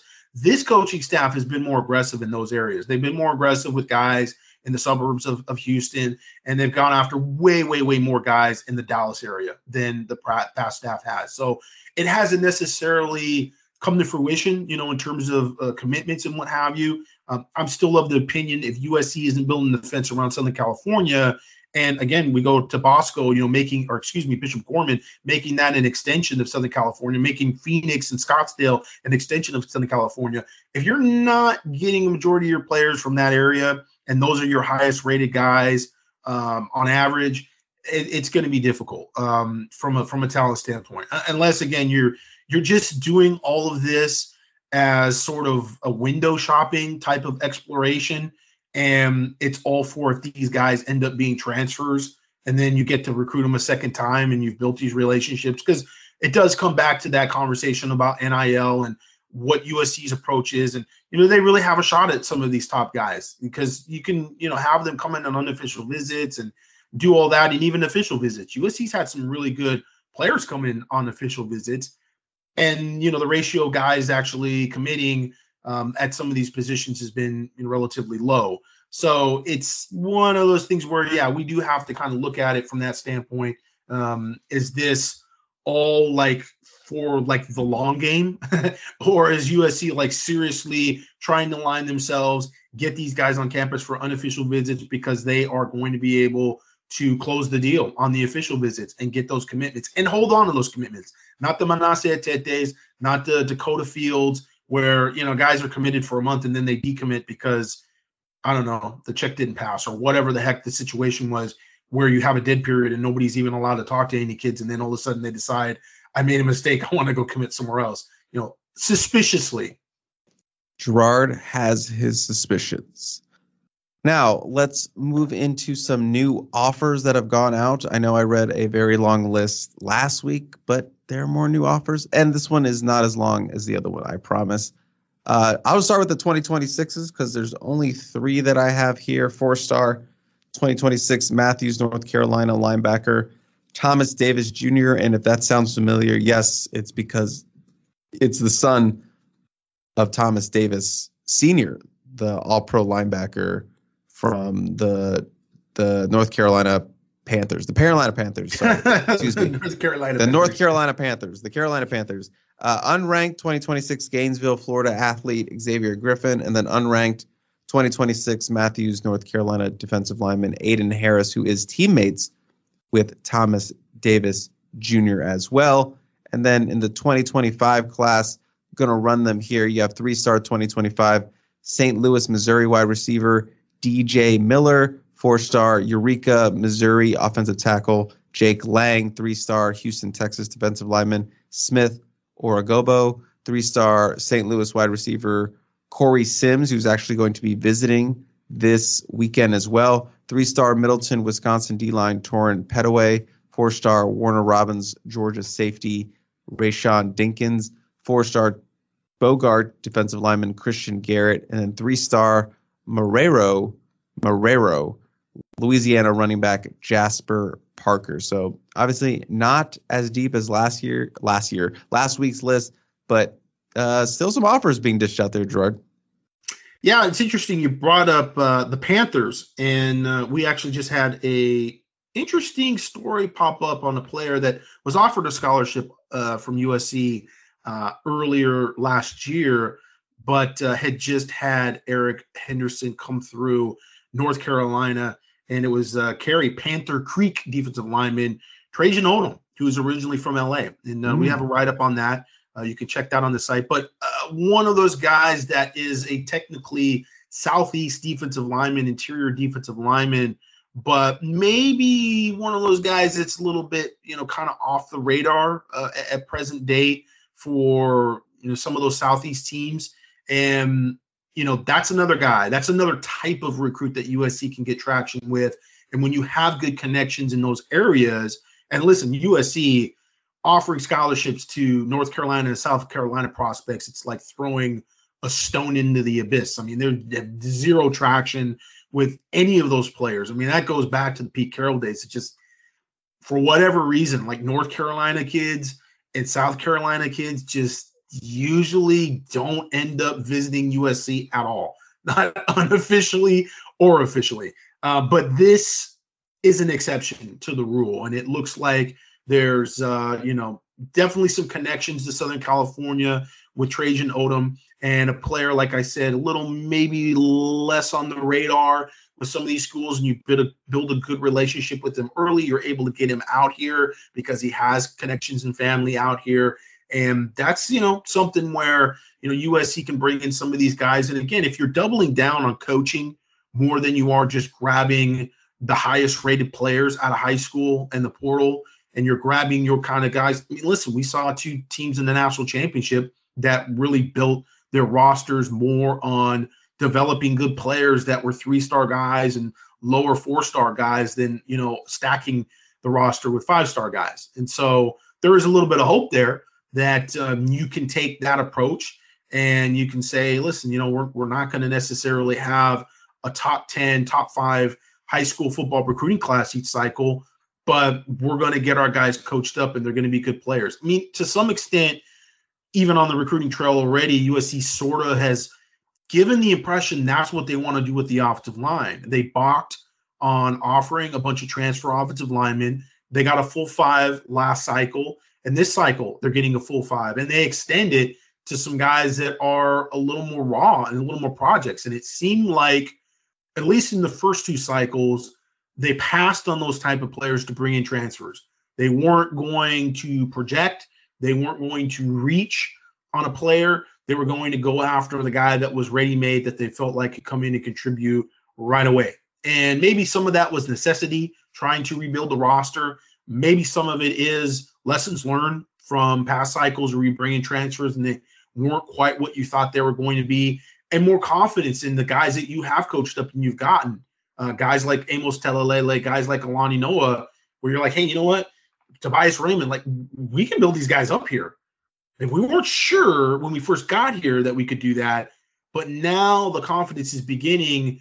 We think we're going to be okay. We can grab some guys that other schools don't really know that much about and and develop these guys here and end up being a winning program because of it. And that is more of the model, certainly what Washington has done, maybe to a lesser extent Michigan, but certainly Washington like Chris Petersen and Jimmy Lake, they had some good recruiting classes, like some decent recruiting classes, but they still weren't, you know, these crazy Texas A&M, Miami, Alabama, you know, these level of recruiting classes. You know, even Ohio State. You know, we had a little war room, um, you know, tidbit about Ohio State and how they've really pushed into recruiting and uh, what they've done to sort of um, back their NIL and their and their approach to NIL, and certainly with Oregon, you know, they're doubling down, like they're just throwing everything at it right now, trying to get a national championship ASAP. And you know, USC's taken a little bit of different approach. So whether that continues, and again, we're talking about all these big time defensive linemen and maybe possibly some offensive linemen that are going to be on campus this weekend you know, it might not really be for a whole lot. I mean, it might end up being like, okay, that was great. You know, these are nice players to have come and visit and everything. But in the end, the majority of those guys are going to do their NIL thing and they're going to go to Ohio State, Miami, Texas, wherever. And, you know, that's going to transition us into another segment that we're going to talk about a little bit with the NCAA in Tennessee and NIL. But I think, you know, there's there's a lot that we're kind of waiting to see what happens with all of this. And so, you know, it's it's it's difficult to get too far down the road with uh, the end game of what this recruiting class is going to look like, other than knowing right now as we as we sit the strategy and the potential of next year being just a more difficult year to to to show out, you know, a more difficult year in my opinion, at least, to to get to the college football playoffs. I know the college football players are expanding. I mean, Chris, you never really talked about this and given your opinion on it. I mean, I think at face value, it's a difficult, it's a more difficult schedule. And we we always talk about schedule. I mean, there's always this fallacy of trying to predict the schedule preseason, and everybody looks at schedules and they go, "Oh man, this this team's got such an easy schedule. And then, oh, these guys, man, this is a difficult schedule. Last year's schedule played out the way we kind of thought it was going to play out. With the first time in a long time in the preseason, you sort of looked at the meat of the schedule and thought, okay, Oregon, Utah, UCLA, Washington, like everything is packed up against each other right there. That's going to be the make or break for USC. It's not going to be early on in the season. And sure enough, that's what made or break the season. That's why the season wasn't really successful because you didn't win, you know, two or three of those games. Um, but that is a little bit of a fallacy because there's been in years past where you go, well, USC should be able to win 10 games. They sh- they're only going to win eight games. You just never know some of these teams how things you know come together for them, and maybe you know their schedules they're coming up you know back to back and uh, you get a bye week before you play them. However, it it it, it sort of uh, settles up. I mean, for you, when you look at what USC has next season, you're playing Michigan, you're playing uh, Penn State. I just think the the median competitiveness of that schedule is higher than USC has had the past couple years. Just in terms of like the lower end teams are for the most part better than the lower end teams USC has played in the Pac-12 in recent years. Yeah, absolutely. The it's a higher level of competition going to the Big Ten. You have you know these programs that have a lot more money, a lot more resources in their programs. I mean, they're not all you know top of the line programs, but across the board, it feels much deeper than the Pac-12. Obviously, you you start that se- you start this season or this coming season against LSU, SEC out there in Las Vegas in a neutral site game. You're going to the national champions at Michigan, your first game in the Big Ten as a conference as a conference member ever. You're going to the Big House. Then you got Wisconsin. You're going to Minnesota in October. You have Penn State coming to you know the Coliseum. You're you're going on much further distances. You're also got uh, Washington on the road. You know you get Notre Dame at home. That that's that's helpful. But again, it's it's going to be a pretty brutal schedule. I mean, just looking at it, one, two, three, four, five, at least five teams will be ranked in the top 25 for this season and possibly a couple more. So this is going to be one of the tougher schedules in the country, if not, you know, definitely top three of the toughest slates out there. And they're going to have to do it with in kind of a not a rebuild, but you got a new defense thrown out there, got a new quarterback, got some you know rebuild your kind of uh, your offensive line from last year. So there's a lot of things kind of stacked against USC, but maybe that works in their favor. You know, they don't have the the overwhelming pressure that they had in 2023. Maybe no one is expecting them to win, you know, 10 games this year. Maybe that maybe that's to their benefit if they come in there as kind of an underdog. True. Uh, I think that helps to some extent. Now mm-hmm. it is USC, and there's sure. a lot of schools that are looking at USC from a traditional standpoint, and so and that happened even in the Pac-12. You know, everybody got up for USC. They're playing at Cal, and it's a dog water Cal team. It doesn't matter. They're going to be up yeah. to play for USC. I would say when we're talking about median and we're looking at the lower end of the schedule in terms of winning percentage and those teams and how good they are projected to be next year. I mean, you look at okay, going up to Washington State and playing a bad Washington State team, as opposed to going across the country and playing a Maryland team, which you go, okay, Maryland maybe you know traditionally not great, but you literally got to go across the country to go play them. That's that's a tough game in October, in, in mid to late October. Like that with, becomes a game with 10K on the sideline. celebrity, celebrity Maryland alum, a lot of pressure, a lot of pressure. And you mean, and you you know, on the on the flip side, you get Rutgers coming to you, and you're like, okay, maybe you know, it's it's not a great Rutgers team, and then, but Rutgers is scrappy, it, man. Greg Schiano, they're scrappy. They're scrappy as hell. I'll they're scrappy, but now they've got to go across the country. Yeah. They basically have to do the reverse and come across the country. So I guess there is that argument, like, hey, listen, the Big Ten teams also have to come out to LA. But the thing is, USC is going out and traveling more than any of those other schools are. You know, those schools are playing within the region for the most part, and then they come out to USC for their West Coast trip. USC is going out to the Midwest for the season. I mean, they're like that's yeah. the schedule. They're going out and there repeatedly.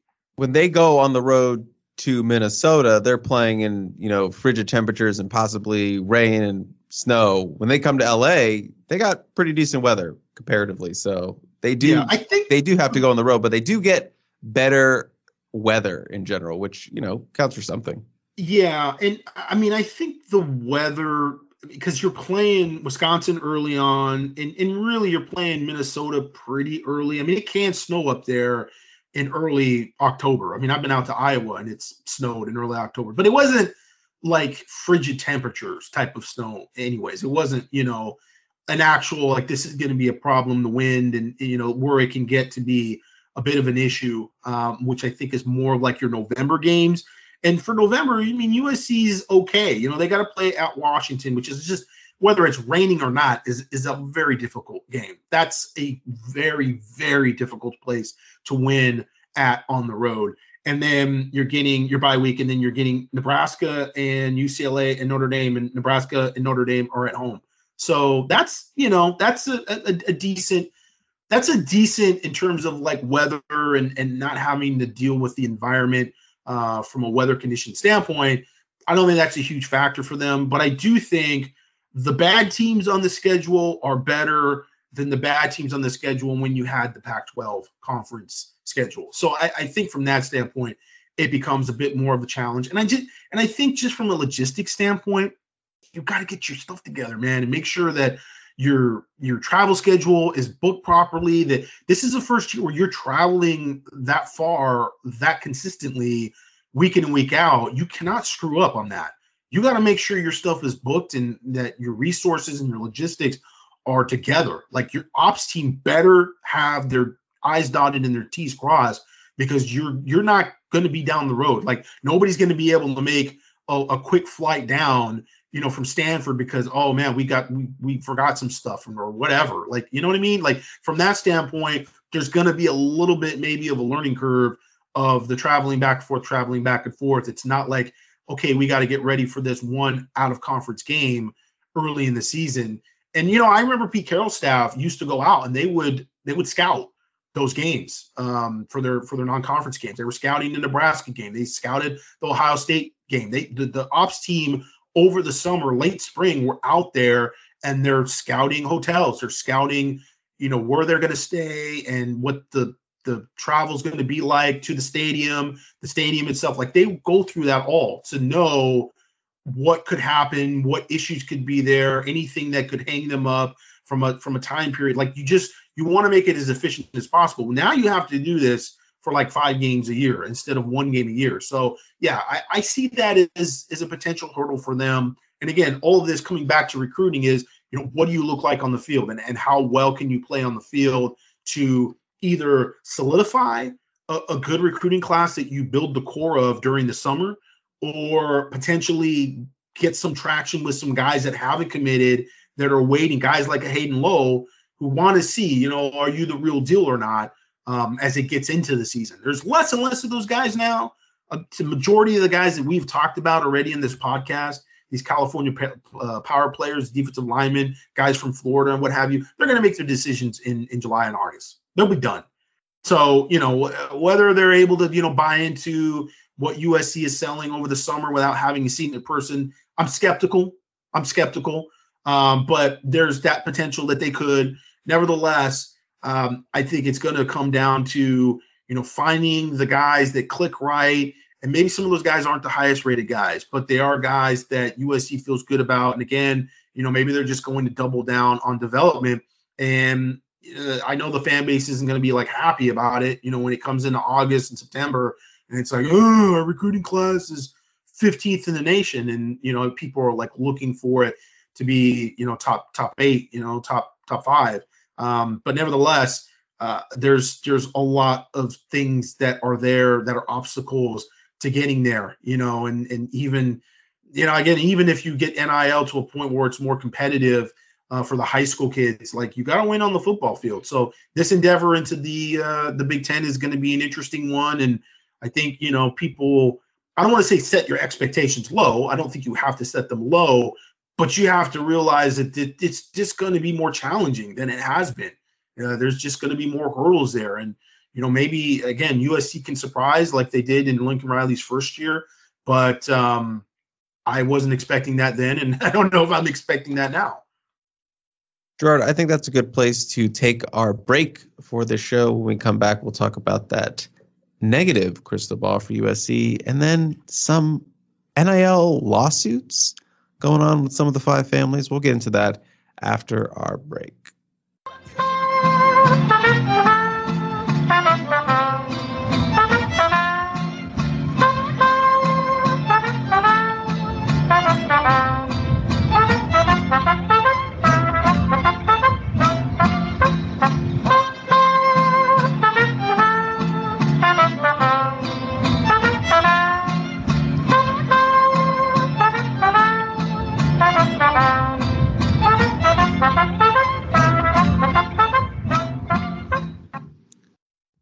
Welcome back to the show, Gerard. I still can't get over the fact that I said line blacker earlier in the earlier in the show. I mean, you can always edit out our blurbs and our, you know, saying things uh, that don't make sense or yeah. we're wrong about. We could make ourselves look so much better than we do. Yeah, but it's just so just much, so much work, so much work to be done. Let's jump into kind of our quick note here, and that's USC five-star cornerback commit in the 2026 class, the number one cornerback in the 2026 cycle, Brandon Lockhart out of Loyola, California or Loyola High School in Los Angeles, California, I should say. He picked up a flip crystal ball to Georgia. Now, I guess this isn't super surprising given that his primary recruiter, Donte Williams, is no longer with USC and is now, you guessed it, at Georgia. Brandon Lockhart recently took a visit to Georgia, and a crystal ball has been placed for a flip for the USC commit. Gerard, 2026, long ways away. Big deal? Not a big deal? How should USC fans feel? A lot of people wanted to make a big deal of him recruiting and committing originally for Donte Williams. When at that point we were anticipating Donte Williams wasn't even going to be on the coaching staff, yeah. which to me, and you know, I kind of held my tongue at that point, but you know, commitments are sort of being used as commodities. It mm-hmm. was, I think, a little bit of a look at the recruiter that I am, keep me on staff because I'm the guy. I can, I can bring him. Yeah, I have the the pulse of the local recruits. And the problem with that is we're looking at 2026, and that means absolutely zero, zero, zero, zero. There is nothing to me that uh, is substantive of your recruiting prowess two years, three years almost removed uh, from the current cycle. And so it's like, oh, that's nice. And we know that, you know, Donte Williams and USC were pushing for commitments from some other players as well. And it looked like, okay, there's this clear move to try to get some commitments on the board for you know, it looked to, to keep up appearances basically as, hey, look at Donte's this elite recruiter, and you got to kind of keep him. But again, it's like, what happened to the 2024 class? What's going on with the 2025 class? Like, why are we looking at 2026 and 2027?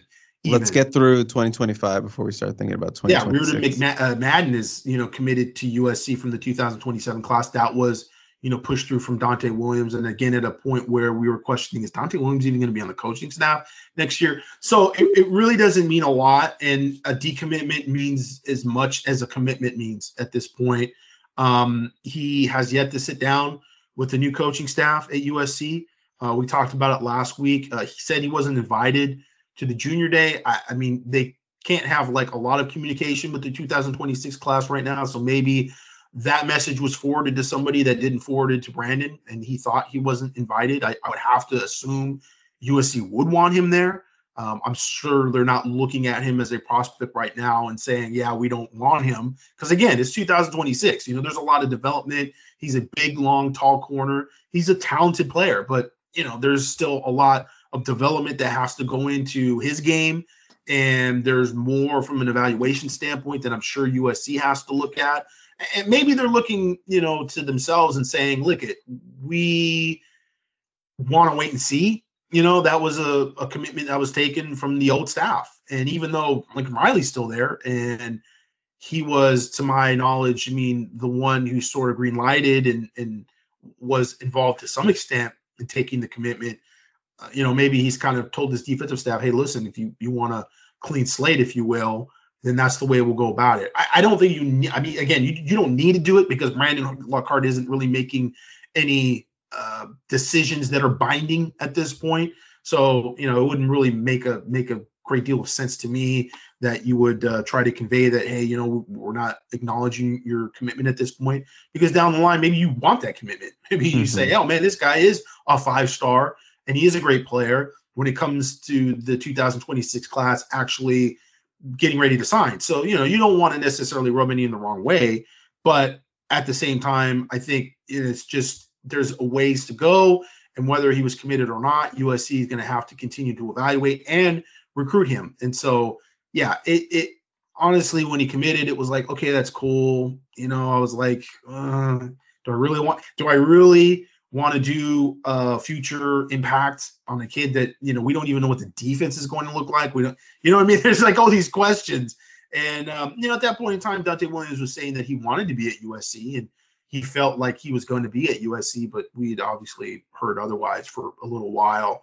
Um, and so with these commitments, as I said, it may, makes you very cynical of the process when you see things like this, you know, um, and it's happened before. I mean, you know, Donte Williams was really, really aggressive with taking commits and giving offers when he was the interim head coach. And again, that's sort of bolstering the perception of you know recruiting and being an elite recruiter but at the end of the day it's like okay who did you actually land out of that group i mean that entire group of early commits that usc got at that point none of them ended up at usc i mean they offered aaron butler got him committed he ended up decommitting they uh, they, they ended up offering dylan williams and that was really more of a lincoln riley uh, commitment because i think that was one of the first kids that lincoln riley had actually spoken to in that class in the 2024 class but it was kind of off the heels of you know Donte Williams recruiting him. Um, you know, there was a few things. Jet White. There was a few different uh, recruitments that had gone on in, in storylines where you know it was clear like they were just being very aggressive. And I mean, listen, that's a good thing.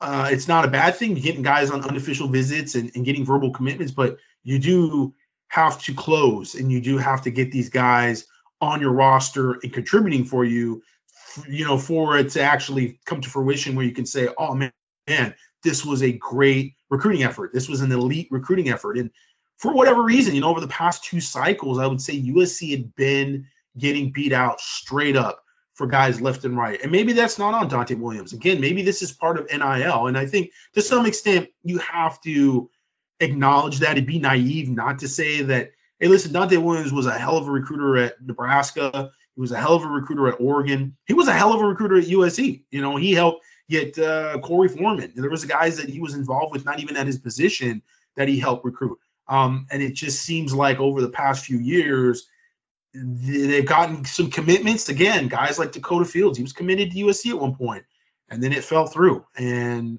you know, it's one of those things where they they lost some guys, even at the position. I think the first sign of wow, this is really no longer a go-to. We always talked about, you know, Donte Williams always had good options. He always cultivated good options at defensive back. Not so much at defensive tackle. We weren't seeing that. We weren't seeing guys getting on campus that USC, you know, just was at least giving themselves an, a, a chance to be able to recruit a player through an official visit. That wasn't necessarily true with the defensive back position. You saw where they would get good players at defensive back. But that 2023 class with the safety position, when you had all these different players, Warren Roberson, and um, I mean, there was like a handful of safeties that they had offered and they gone after and cornerbacks, and they just didn't get any of them.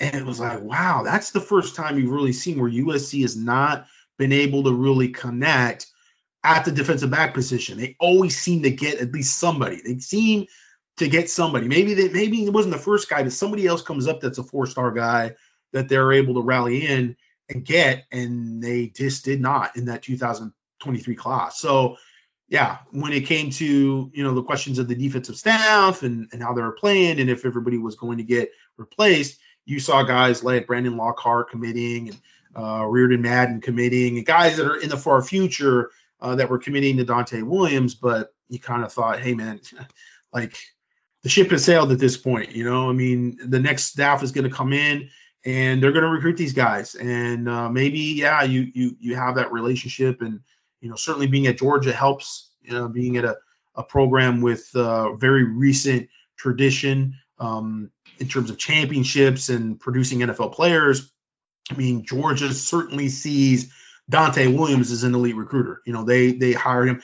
There was not the results from the defensive back position from a development standpoint. I would say that you would think, okay, it was you know, more on the coaching side. I think it's more on the recruiting side, and that potential of being able to tap into Southern California and not just recruit the defensive back position, but just in general recruit LA and have somebody who has uh, again their finger on the pulse So if there is a top player that they really want, they swoop in. It's funny because USC spending so much time and effort recruiting Georgia that Georgia would hire a guy to, you know, have his finger on the pulse out here. I, again, it's kind of a little bit of like if Georgia's doing that, it tells me that there's still some pretty good players out here that they want to have uh, an idea, you know, how good they are and, and whether they need to get in here and they need to recruit them and land them. Georgia's landed some good players from California. I mean, you know, Ernest Green is a starter for them. Uh, obviously, Brock Bowers has been a huge, huge addition to them. He's more of a Napa guy. He wouldn't be a guy that you know Donte Williams is really going to be able to recruit.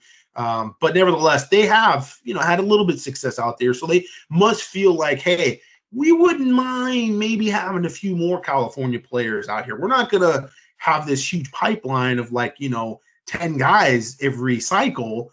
We've got Georgia and Florida right here that we can recruit, but we would like to cherry pick maybe two guys every class or what have you, and we want a guy on our staff that can uh, give us good intel on these, you know, who's who, who's good players, who's not, and give us a chance to be able to get guys on campus. And if we want them, we can pull the trigger and we can actually have a chance at landing them. Gerard, I wanted to move into our final two topics, which kind of can play into each other. Very briefly, we did, by we I mean USCFootball.com on our Peristyle podcast, we had USC Athletic Director Jen Cohen on our Tunnel Vision, and she gave, you know, multiple updates on multiple things. You know, you can go and check out that full interview. I think it's very insightful. You can hear her talk about a, a, slew of different topics from construction to obviously NIL, which is what we're going to talk about. Excuse me, a little bit, but the facilities, you know, that is something, you know, that new football specific structure that they're going to be building over there by Howard Jones Field. The big update that she gave was that the two reconfigured practice fields for football should be done by fall. So that is obviously a very good thing for USC. I'm interested to see what it's actually going to look like in the spring when we're out there for that. But by the fall, you have some like real change going on, and you can kind of show recruits like, hey, look, this is what we got going on here. Things are changing for USC. We're getting some new facilities. So, you know, maybe you can build off a little bit of that buzz. But obviously, the NIL thing about it was probably the biggest, you know, takeaway things wanted to to hear. You know, Jen Cohen, obviously, USC's NIL strategy philosophy is something we have talked about ad nauseum on this show. And Gerard, every chance there's a NIL something that comes up, you know, he's going he's going he's cooking on it. So obviously getting Cohen's thoughts on some of the aspects of NIL was obviously a big part of this interview and you know something fans gravitated to. But I, I thought something interesting that she said that I'm going to read the quote here is that Cohen kind of confirmed that USC and the administration is anticipating rule changes regarding name, image, and likeness from the NCAA coming this summer. So that could possibly have more clarification for schools and for USC and how they will, you know, move forward when it comes to NIL. I'm going to read the full quote. Come this summer, we are fully expecting that there will be an additional rule additional rule changes that will allow for schools to actually be more directly involved with creating the brand opportunities and the deals themselves directly for our student athletes. So we will be evolving our NIL program in house again. We're going to have new rules in place through the NCAA that will allow even further engagement from our staff and our coaches with our donor collective. Obviously, you know, I think a lot of fans were probably hoping, yeah, we're going to play high school players. No, that is never what USC was going to do. But it is interesting that they are anticipating rule changes for NIL this summer, as recently as this summer, and to see how that is going to change what USC's, you know, House of Victory and moving it more in-house and, you know, the coaches and the actual school getting more involved with the collective and the donors and all that. So that is obviously a big change that they're anticipating that should happening. And based on all the stuff that is, you know, happened over the course of this month with some of the investigations going on, which we'll talk about, you know, just in a second here, it is an interesting time, Gerard, in the NIL space. Once again, as always. Yeah, it haven't it hasn't stopped being interesting. Yes. It's been interesting and it gets more interesting and then it gets less interesting and then it gets a little bit tiresome because it's a roller coaster of sorts. And so it's sort of rubber band as to, you know, what's happening with the NCAA and what's the NCAA's approach going to be in terms of regulation. Reading between the lines, and this is my own conjecture, is that what Jen Cohen seemed to say was as a whole, the NCAA is going to promote schools being a bit more adjacent to their NIL operations. So collectives not being run by boosters and maybe some rules being involved where they cannot be involved with collectives that are then associated with the school, whether it be by name or there's some type of association and direction, and it's being done more by an auxiliary staff because it still has to be done in a way that is not officially associated with the school because then we get into well if the schools are developing these brands and they are serving up these deals, then do they become employers at some extent? Because there's always where the lawyers in this are trying to rope in the schools to try to get player benefits um, and to try to get them to be looked at more as employees. And the government wouldn't mind that either because then you get tax dollars from the universities for that. So the universities continue to try to avoid that and they try to keep that distance. But listening to what Jen Cohen was saying, the way USC has done it, and of course USC has some bias because they've already produced this this format of of which they have the House of Troy, which was Boulevard at one point, and they created this idea of okay, we can have a structure of NIL and branding and guidance for NIL that is not directly associated to the university yet we have a bunch of former university employees that are involved with it and there are people that understand USC they have relationships with USC and they are not boosters in any way i mean house of victory in terms of administration managerial standpoint they're not boosters. Spencer Harris is not a booster. Spencer Harris used to be director of personnel under Clay Helton. So you have, you know, people that are professionally involved with this that are not coming from a fan standpoint. They're not coming from a booster donor standpoint. They are running this more as a business and a sort of administration, um, a a company that is built to help with the connection between corporations, brands, and the athletes themselves. So, what I see again, to try to say it maybe in other words, is that the NCAA is going to push harder to promote and maybe make it more difficult for the booster backed collectives that are out there just you know going crazy and throwing money at kids and what have you and and limiting maybe what their representation can be and maybe even making rules of punishment for how involved they are with NIL and paying kids and saying listen if you're going to have a collective that is associated even in an unofficial way and again I know it's it sounds so complicated it's a little confusing but it's like there's just a difference between House of Victory and then some of these other collectives that are like the A&M collective. I mean, there was one A&M collective which the NCAA I think came in and said Texas A&M cannot be acknowledged or like associate it in any way with this collective. Like you have to abolish it because it's not being run by people that are taking into account any rules whatsoever. Now, you know, the response of some of these schools has been like, mind your own business, NCAA.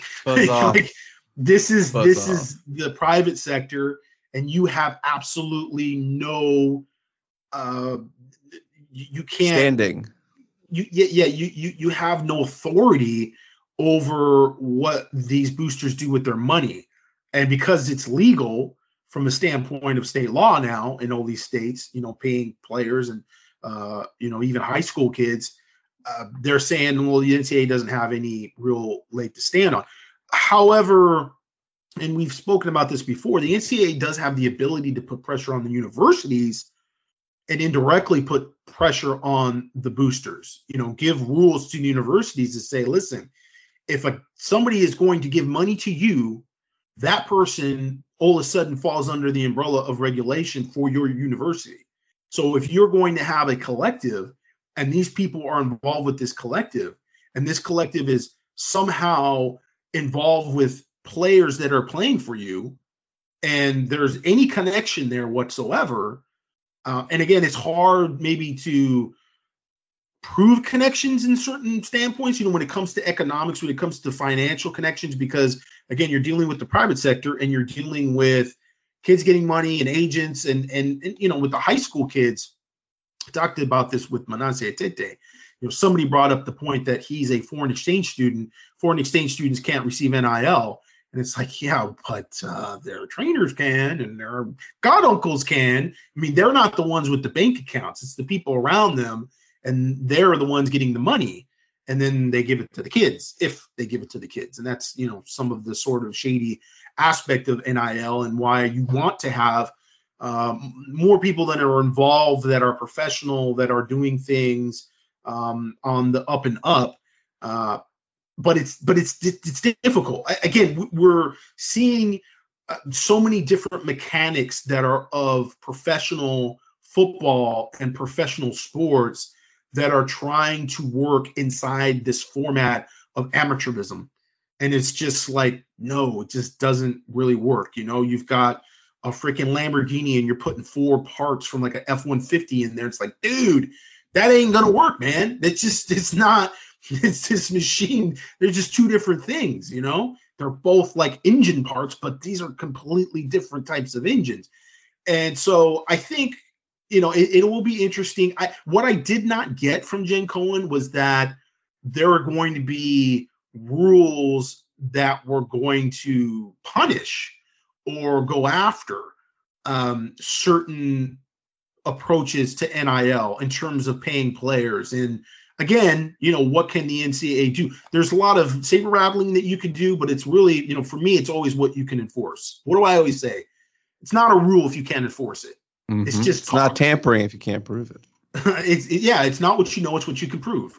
Mm-hmm. And and so, you know, there's that aspect of things, but there's also like just to feel like the NCAA is moving in a direction uh, that would you know force schools or maybe more their boosters to be able to have to come into the light with what they're doing officially through agencies or something that would check in with compliance. Because there's some of these things that exist but i'm telling you right now and this kind of segues into this investigation with tennessee. Let's segue baby. Give it to it, me it, there's there's the aspect of interpretation with this.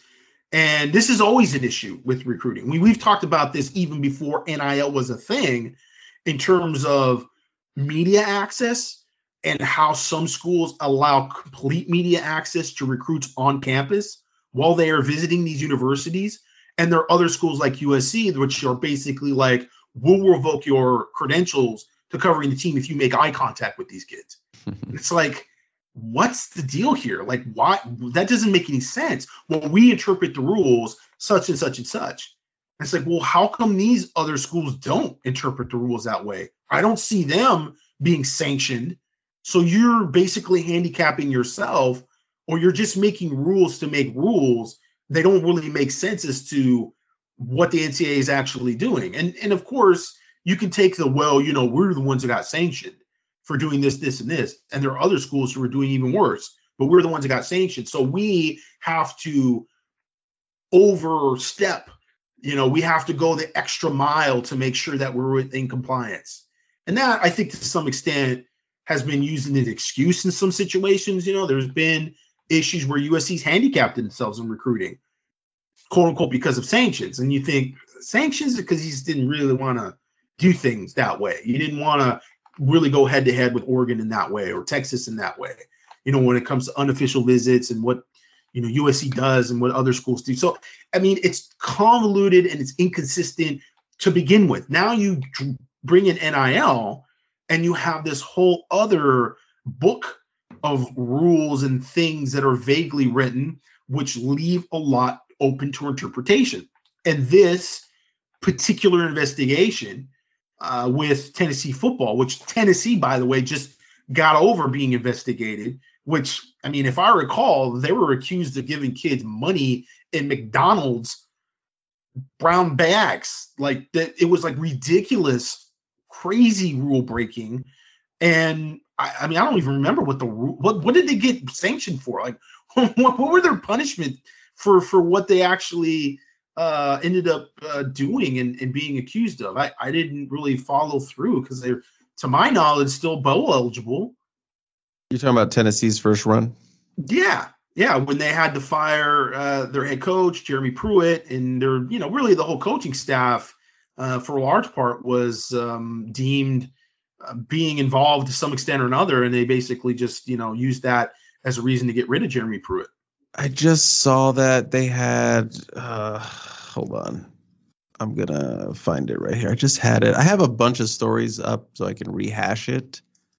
Well, but, they didn't yeah. leave. They didn't lose 15 scholarships a uh, cycle, and they didn't get two years bowl band, and they didn't get Missy Conboy threatening to give them the death penalty from Notre Dame no, no conflict of interest there. So, you know, it certainly wasn't anywhere near what USC got from a penalty standpoint, yet it seems so much more egregious. So much more egregious. Yeah, I have the, I have the run here for I, I believe it was 200 violations over three seasons that came wow. down to failure monitor monitor unethical conduct head coach responsibility, direct payments to prospects, impermissible paid visits. Um, some of the penalties include five years of probation, a reduction of a reduction in football scholarships by the total of 28 during the during the term of probation, so 28 least, in five years, including at least two scholarships each year. Yeah, two year uh, each year. Wow. Yeah. Um, a reduction in football unofficial visits by a total of 40 weeks during the term of the probation, um, a total 28 week ban on recruiting communication during the term of the probation, including at least three weeks per year. Well, here's the thing. So they're on probation. Yes, and currently on probation. To have anything like this pop up while you're on probation, I mean, that's bad. Yeah, that's really, really bad. Now, again, when you look at the allegations and what they actually got punished for doing, that was really bad. And you see what the punishment was, and it's like, wait a second. The, USC never was even accused of paying recruits. They were yeah. never accused of that. That was never even part of the case file that the NCAA had against USC. It was all about Reggie Bush getting money from someone who is a friend of his stepdad that had a prior relationship with him, which came down to like some money for his Impala. I mean, yeah, not his Lamborghini, not his Avalanche, not his Ford Explorer decked out. It was his Impala. And it was like wheels, and I think it was like his stereo and his alarm system or something, which came out to be, I don't know, $2,400 or something. It really, I mean, at the end of the day, like what they actually got punished for, it was a joke. So I, I do understand the well, they're going to go after USC harder. Like that's, I mean, that is what it is. That's not like Homer USC guy you going, oh um, yeah, I'm being dramatic. That's just proof in the pudding of what the NCAA did and what and what they tried to do on top of it. Now, you know, Tennessee, I guess you know everybody's kind of laughing at how aggressively they come back after the NCAA, which is very much par for the course when you look at quite a few of these universities dealing with the NCAA. When you look at Miami, when you look at Penn State, I mean, they get right back in the NCAA's face and says, "Oh yeah, what are you going to do about it? What are you going to do about it?" Now, we'll say these are state schools outside of Miami. Miami's a private school, But Penn State, Tennessee, they use the state to back them to say, what are you going to do about it? And that was a big departure from what USC did. From everything we heard from the lawyers we spoke to, some of those lawyers that actually had worked for the NCAA committee of infractions, like they had been involved with the NCAA, were telling us, what is USC doing? What's their legal counsel? Like they're they're just keeping their heads down and just going along with everything the NCAA says. Like, why are they doing this? We heard that so many times. This is a little bit before Chris Trevino's time with USCFootball.com, but Dan, myself, we were involved with this and we were talking with all these different people. And I will tell you from Jump Street, Todd McNair flat out said USC isn't doing a damn thing about anything. They're done. They gave up before that was even announced, their punishment was announced. They are not going to fight this at all. And I'm like, how can they not? Like, this doesn't seem right. Like, it seems like you definitely got scapegoated. There seems to be a lot here that you guys can can argue against, right? Like an appeal, blah, blah, blah, blah, blah. And he's like, listen, man, I got my own lawyers now. I'm not worried about it. He's gonna go where they they're they're just like not going to push back at all. And he was right. He was right. And Tom McNair ended up getting the bag, and USC got the middle finger from the NCAA. So this is again when we start talking about NIL and USC waiting around for the NCAA to make rules that are going to be more in line with their thinking. You are skeptical of that. You have to be a little bit cynical of, yeah, really, you're waiting on the, the NCAA that that that that really screwed you guys over with Reggie Bush. I mean, again, there was no recruits that were paid. There was there was there was none of that that was going on. That what was happening was you had a guy that was you know basically a street agent trying to help develop an actual sports agency where they were going to make Reggie Bush their figurehead. Reggie Bush was going to be the name that was going to attract all these other players to this new sports agency. Now these guys didn't have a lot of they didn't have any real uh, experience being sports agents or negotiating deals. They hired a guy that I think got his license stripped from being an agent to be like their head guy. So the whole thing was just sort of like, okay. And Reggie smelled it out. That's why he ended up going to Michael Ornstein because he could tell, yeah, you're my boys, but man, you guys don't know what the hell you're doing. This is millions of dollars we're talking about. I could be the first round pick in the NFL draft. I got these other guys, these other agencies that have been around for years and negotiated. They've got a bunch of different first round picks, you know, that are a part of their agency and are represented I mean, I got my stepdad and you guys doing this. Like, this is not going to work out so well.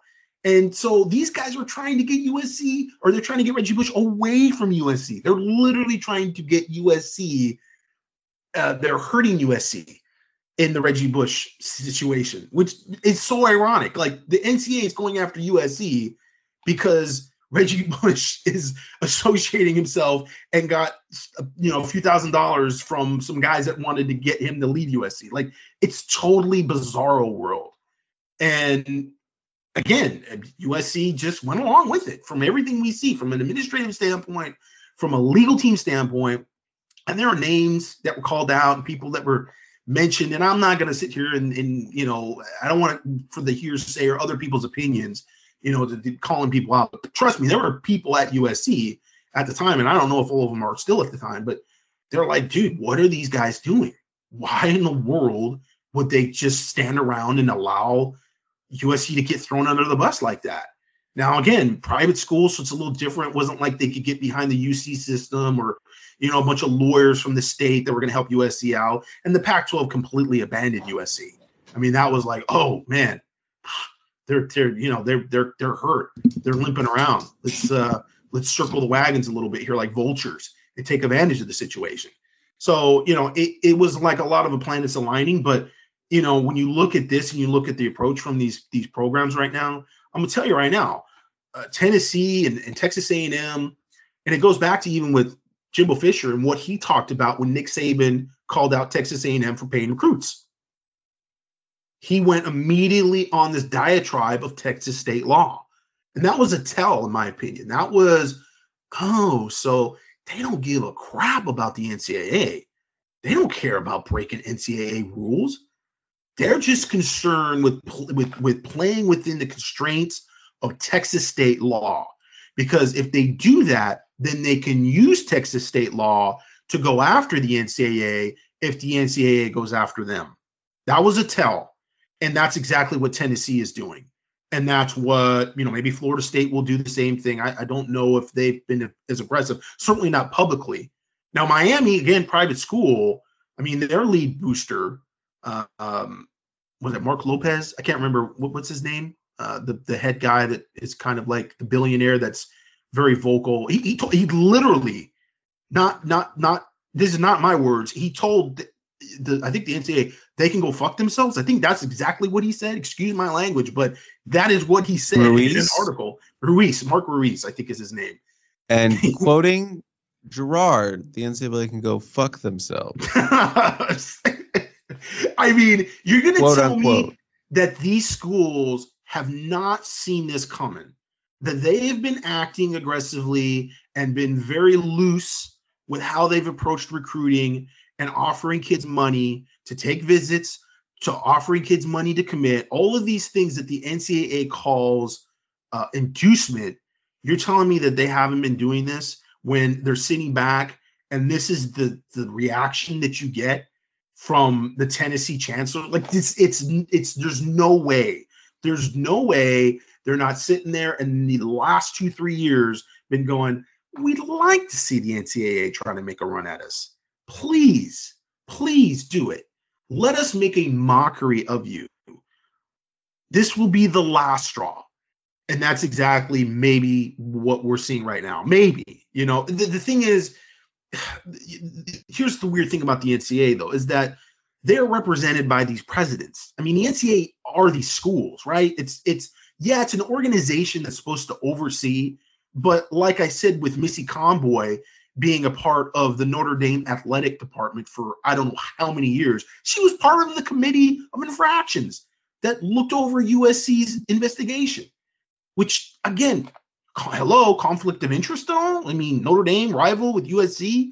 Why would you have somebody from his? You can't get somebody from another school to to look at the case. She kind of has a reason to see USC get buried here, and she's the one who made these ridiculous, uh, these faint, uh, intimidating sort of uh, comments about how USC should get the death penalty and should literally not be their game should not be televised for the next two seasons. That's what should happen, is what she put in her little comment section after the allegations, which are like, oh, well, I mean, that's a little bit, that, that would probably hurt Notre Dame. I mean, Notre Dame playing USC and it's not on television. You think that's going to go over well with NBC? Now, I don't think she really wanted that, but she wanted to say it just to, just to kind of like put the nail in. Oh man, they loved it when they went after USC and they buried USC and USC said, thank you. Can we have another? Can we have another? Pat Haden flew out there for the appeal and made some speech before he even got off the plane back to LA. They already said, "Nope, we're not. Your, sanctions, nope, they're good. We like we we like our judgment." Yep, Paul Dee He says thumbs up. That whole that whole situation, and it's frustrating. I know for Trojan fans to hear because it's like, God, what's going on? What is the administration doing? But that is just how it played out. And so now we're looking forward and we have to see, you know, is USC just on the wrong side of this whole thing again? Uh, they've just played it wrong and thought, oh, you know, we're going to play it safe. We're going to be very conservative. And, and, they're not the only ones. Notre Dame has, has been conservative. There's been plenty of schools that have been more conservative. But when I see Texas and Ohio State approaching things as aggressively as they are, that tells me, uh, I don't know. Ohio State seems to have a lot of representation within the NCAA, and they always seem to have a decent idea of where the rules are. And they've got pegged, they've gotten in trouble before, but they haven't really, they've been able to avoid some things when they look like they should have been hit harder. I mean, Alabama, you could argue, recently has kind of been a little bit of a barometer as to sort of where the rules are a little bit. And they've been, you know, hit pretty hard by sanctions in the past. I mean, they actually did get sanctioned pretty pretty hard years and years ago before Nick Saban. But the Saban regime, I mean, he put together a really good administration and a really good bunch of people around him that were very much on their P's and Q's about that. I think I've told the story about where their coaches, and I don't know if they've done this recently, but they were doing this for years. It's like 2015, 2014. I was talking to a high school coach. I heard this from a, assistant college coach as well, where when their assistants went down and visited off campus anywhere for any reason, unofficial visits to you know just the, the, the high schools to meet coaches, to meet the players, in-home visits, they had people signing affidavits that would say there was no illegal activity here. Just so they had that. So like if anybody came two months later and said, "Oh yeah, this coach paid me money," or "This coach paid for my tutor," or "This coach did that or did that," they did this illegal thing. They'd say, "No, we didn't. We have." They signed right after we visited them. There's the date. There's their signature saying that there was nothing illegally done. We did nothing illegal. There was no impermissible benefits. There was, you know, we, it was all within the rules, and they had themselves covered because, like, what do you say? Why did you sign this? Well, uh, I mean, at the time, I didn't know what I was doing, and blah blah blah. Yeah, that's pretty hard. You know, the NCAA they want the easy way out of that. They don't want to sanction Alabama. They don't want to deal with Alabama. So it's like, no, sorry, man, we can't really do anything about it.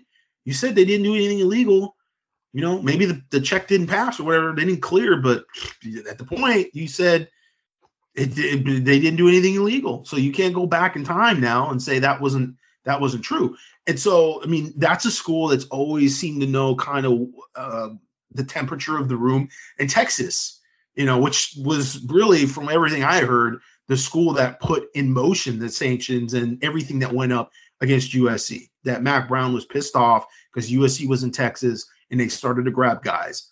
And it was really at the Vince Young Pro Day where the Yahoo reporter started to get all their leads, quote unquote, on this Lloyd Lake guy and his and his relationship with Reggie Bush and how Reggie Bush was getting all this money and his parents were getting free, free flights and they had this house and blah blah blah blah blah. That all came from the Vince Young Pro Day. So, and then there was this weird uh, Dallas Morning News expose on the tavern when they used to go down to the Papadakis Tavern and USC used to have official visits go there. They used to have dinner at the Papadakis uh, Tavern.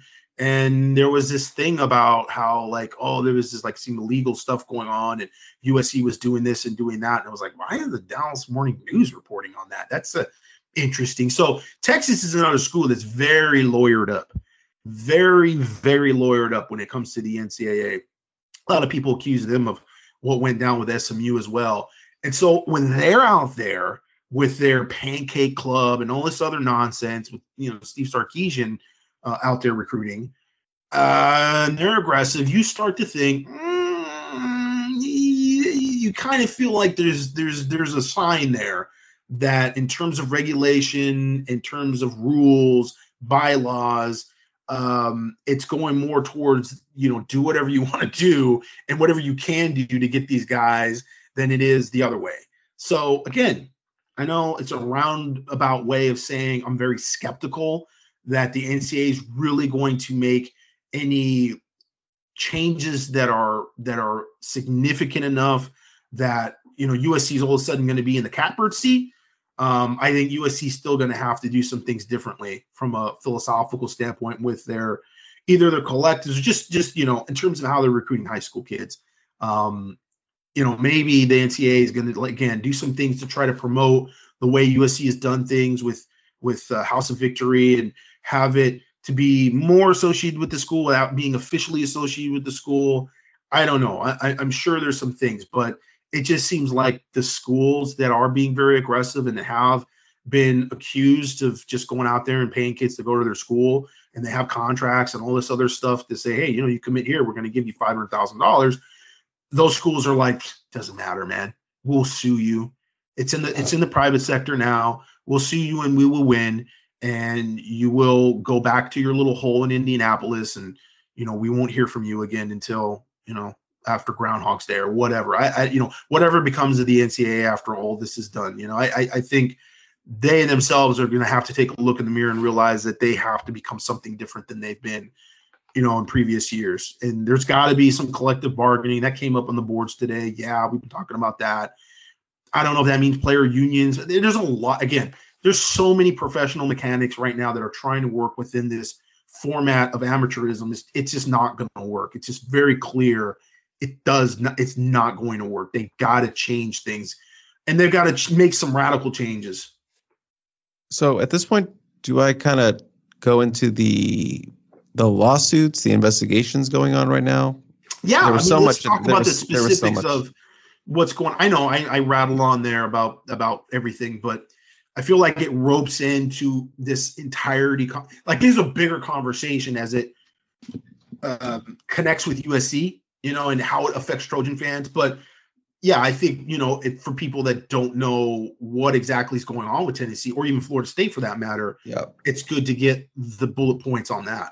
Yeah. So apolo- uh, apologies because I have all these sources and st- stories about it open, so I'm kind of bouncing back and forth. But Tennessee, actually, I'll start with Florida because Florida was the first one that had come up earlier and it came up on the radar, but we didn't actually like talk about it. I think we had flirted with potentially talking about it, but we wanted to see if more would come out or what have you with you know FSU, and it was kind of a meme at that point because FSU had just obviously been uh, shafted out of the the college football playoff, and now they had some NCAA uh, violations and investigations going on. So it was just not a great time to be a. a you think FSU they knew fan. Chris? You think that was part of it? maybe, Maybe they're penalizing him for a pending pending um, investigation to come. That's very interesting.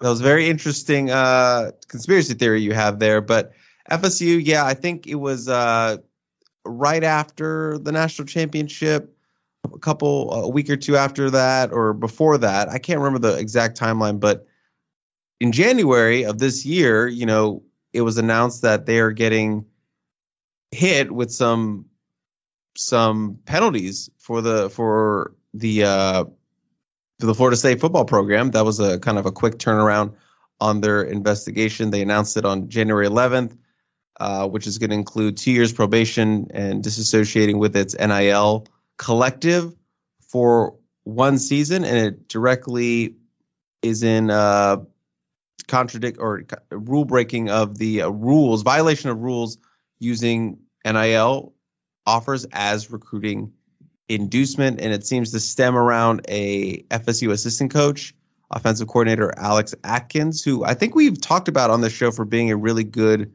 recruiter.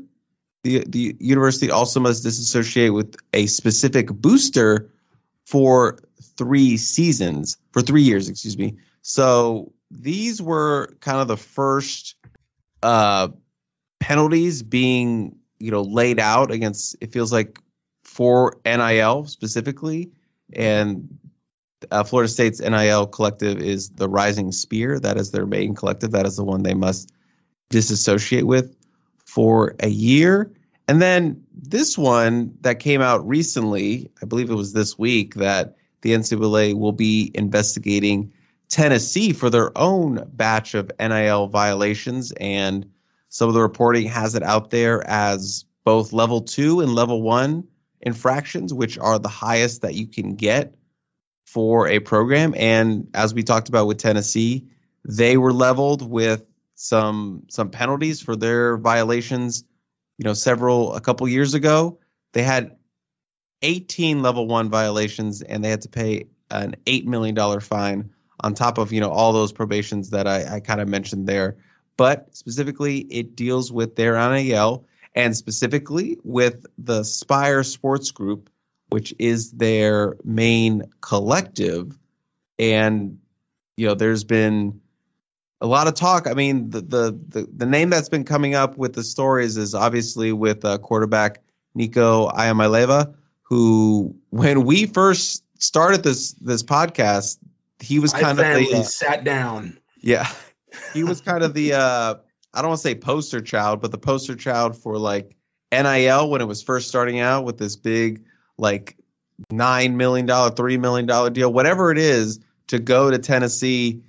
That was kind of like the first big like, oh, this is NIL. This is what it's going to become. So his name has come up with this impending investigation. Now, obviously, Tennessee is going to come back hard. They've already uh, pushed back against the allegations. Uh, their chancellor has already sent a a letter out there to the NCAA calling uh, you know these factually untrue and procedurally flawed, and the Tennessee Attorney General and the Virginia Attorney General both have announced lawsuits against the NCAA. I believe that came out today for antitrust violations. So, Gerard, this is something we already kind of knew what was coming with all these, you know, state laws being written about NIL as a way to, you know, back up their schools whenever a time like this occurred. It was going to come to the courtrooms and the states, the state attorney generals and internal councils and school councils and all this stuff. Basically, what I'm saying is it's going to get very messy. And is this, I don't want to say the beginning of the end because that's not what I'm trying to say. Is it the beginning of the great lawsuits of NIL? Is this the next era? Are we entering the next era of NIL? Or is the next the purge? yeah. You know, like when uh like uh ice ages, I don't think they call them ep- epics or something, whatever. Is this the next like epic of uh the timeline of NIL in college? We'll see. Um I do think, and we haven't really heard much from the Florida notice of allegations, at least to my knowledge, but that was, I think, in line with Jaden Rashada. And remember, Jaden Rashada was originally committed to Miami. And one of his representatives of NIL had gone on Twitter, Michael Caspino, and talked about, you know, why Miami did such a good job recruiting him and kind of called out Florida's collective at that point, being run by a bunch of millennials. And then, you know, he ends up decommitting from Miami and ends up at Florida. It's like, what the hell is going on here? And then that goes south and a lot of people feel like you know Florida basically took DJ Lagway instead of Jaden Rashada, but Jaden Rashada ends up at Arizona State of all places. And there were so many rumors about how much Jaden Rashada was being paid and etc. And I think that again, that was the beginning of just fluctuating ridiculous numbers that were not true. But nevertheless, the chink in the armor of all this, and I've talked about why I think some schools are very um, resistant and almost, you know, they're almost uh, kind of antagonizing the NCAA a bit. Uh, uh, certainly, from a collective standpoint, the boosters are like, "What are you going to do? Like, you don't have subpoena power. You can't get into the financials of these people." Yeah, that's true, unless somebody turns state evidence. Okay, it's just like the mafia. It's one of these things that if there's somebody that it feels like they got wronged in a situation and they got scamazed out of money, there's always that possibility that turn around and Did say, you say scamazed? Here are the receipts. Here are the receipts. And all of a sudden, the NCAA now has information financially on people and things that they would not be able to get otherwise. So that's something to watch and to be interested about. And because it doesn't just affect Florida, it affects maybe other schools that were involved in his recruitment. Okay. Now you fast forward and you look at Florida State and that situation. Now we know that there was one, Manasseh Etete, that was committed to USC last summer, a player that we talked about NIL being the driving factor in his recruitment for months. Okay, we went, saw him at the Under Armour camp. He was good, he was raw. You're like, okay, this is interesting, but he's not going to end up at USC. Okay, there's all these other schools involved with him. He'll probably end up Miami or he'll end up at Florida State. That was what we heard from many, many people at that point. The fact that USC even got an official visit was a little bit of a surprise. It was like, oh, okay, that's cool. He went up to USC unofficially, really liked it, had a good relationship with Josh Henson. He liked Josh Henson a lot. So we're like, okay, I mean, all things equal, if this was like old school recruiting, USC would have a very good shot at this kid. But we know that NIL is a huge factor. And thus far, USC has not been that school that is going to be super aggressive with high school kids and offering them money. It's going to be like, hey, you want to enroll? We have these great branding deals, yada, yada, yada. But it's not going to be, hey, you know, we'll, we'll send you a check next week. So he gets on campus and he turns around, he commits after that first week of June. And we were all shocked. and we're like, okay, so wait, maybe this has changed. Now we didn't hear that from any sources from the collectives or from USC standpoint. So we were still confused a little bit, but it's like, wait, okay, Dakoda Fields commits. You have this really good week. And everybody's like, okay, Taylor Tatum's going to commit, the running back at Longview. I mean, we're hearing all this stuff like USC's just going to destroy everything now. I mean, they're just going to kill it on the recruiting trail. Their class is going to be like 15 dudes, and they're all going to be four star dudes. Like, it's going to be this really good recruiting class that they're going to have. There has to be a change in philosophy here. There has to be a change in NIL. And I still, to this day, do not really know what was said on those visits because these kids thought one thing, but man, oh man, did that change? Because within a month, uh, I guess those checks didn't clear or no checks came, and people were like, uh, well, and then other schools got involved. And again, it was during a dead period that you had decommitments from guys like Dakoda Fields and Manase Tete. So you're like, there wasn't like there wasn't an unofficial visit, or there wasn't. Now with Dakoda Fields, he did take the unofficial visit to Oregon. So I, I should say that to be fair, he did actually unofficially visit Oregon. It seemed like that was already like going to happen though, and and I think with him, he did have that relationship with Oregon prior, and we thought he would end up at Oregon. I mean, he was silently committed to Oregon for quite a while. So I still am not of the belief that NIL was the driving factor in him flipping. It, it, it, it may have had some things. I mean, Ryan Pellum, we hear NIL was definitely a factor in him flipping. Um, I mean, and which is almost ironic at this point, seeing that Oregon has signed every freaking receiver after his commitment. after they got his letter of intent, I mean, they they brought in like uh, like what is like two transfers. They're probably going to get uh, uh the the kid out of um was he from Idaho, Caitlin Blair or, or what? Caitlin Blair. Gatlin Blair. Um, yeah, there's you know it's, it's ironic because you know Ryan Pellum was kind of you know trying to see what was going on with USC in the portal, and there was all these rumors like they're going to get these top receivers and recruit basically over him and that was kind of one of the reasons why he was looking to take visits to Cal and Oregon and Arizona. And he ends up, you know, going to to to Oregon, and Oregon gets like you know three recruits uh, at the wide receiver position afterward. But anyways, I digress. I mean, that's part of the the NIL and, and why you know it, the high school kids are not super happy about it now because of the transfers. Uh, but I think you know with Manase Tete, that's a situation where he gets to Florida State, and it, by the way, uh, Alex Atkins was his lead recruiter. Um, uh, he's um, got no. He's not really supposed to have any contact with anybody. You know, he, he can't visit there. It's a dead period. What changed in his recruitment in that short of time to commit to USC and then all of a sudden flip and decommit? It wasn't like you know USC had gotten midseason.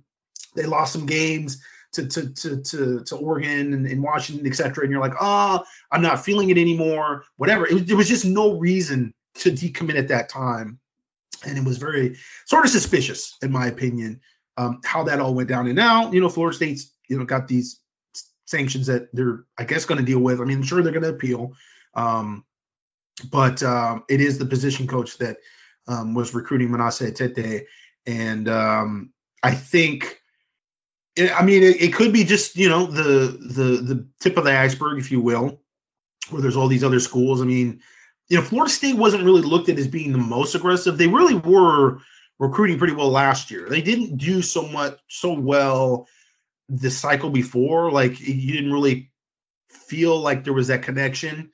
Um, when we talk about like the five families, you know, in Florida as well. I mean, Florida was was has never really been looked at in that way in terms of being super aggressive. Tennessee, on the other hand, yeah, Tennessee for sure, and Texas A&M for sure, um, and Oregon for sure. But I, have always said, you know, with Oregon and Nike, that's a whole different animal up there, and that's um, you know, Nike can throw money at kids all day long, and uh, a it's Nike, and and I, I, I, have a hard time believing NCAA is going to go after Nike with all the money that Nike has invested in college football.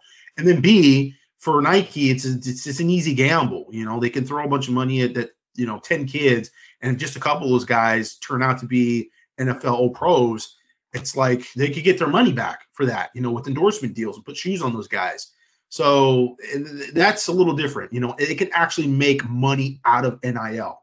You know, Oregon in a in a weird way can make money off of NIL, which most of these college football programs are not going to make money. They're just going to spend money on NIL. So we'll see. You know, you're asking, is this like the beginning? Um, I don't know. Maybe it is. I, I, again, it's like what Tennessee is saying is you can make all the allegations you want. You can, you know, say we're investigated and and all this stuff, and then we're getting the death penalty. But at the end of the day, we'll turn around and sue you, and it will go to the Supreme Court, and we'll play football, and we'll pay kids all the way to that, and we'll win most multiple national championships. You know, thumbing our nose at you while we're doing it, and they're going to play that game, and that's you know that's where they're putting their chips, and there's a lot there's a, quite a few programs that are doing that basically. So you do have to wonder if uh, this is again just saber rattling by the ncaa and it really even though they're coming through and saying listen we're going to penalize you and again tennessee is on probation so they're donezo like this is really bad for them and they're just like you know no it's not like it's this is really bad for you like you guys are really in trouble no we're not i didn't even realize how long we've been going on this topic.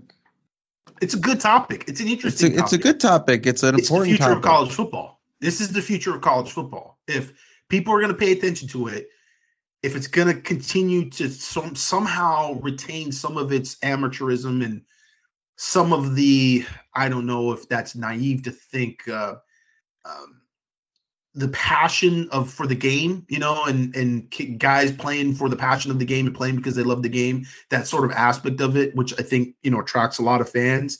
The representation of this is my school, this is where I'm from. I have this actual connection to these players that you don't get with the NFL. If, if any of that is retained, it's all here, um, or becomes a farm system for the NFL. And they say, you know what, we're not going to pay players. We're not going to, you know, have them as employees. We're not going to do this. We're not going to do that.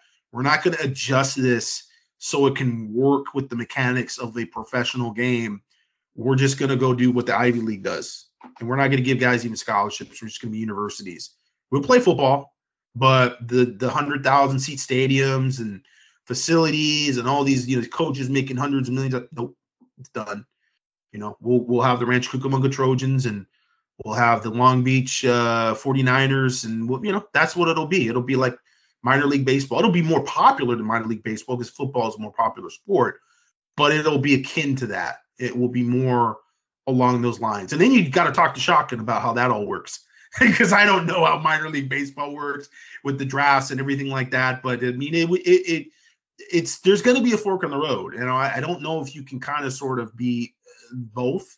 It just seems to me like you definitely um there's just some programs that are just there's too few programs that this is sustainable and quite frankly i mean we're not even uh, mentioning the jeff hafley um comments. yeah that uh the uh you talking about the boston, college. boston college yeah, yeah um if you don't know took or left his head coaching job at boston college to become the new green bay packers defensive coordinator and this is not a guy who was fired, nothing like that. Just decided to leave the college game, and that has been a talking point uh, this offseason.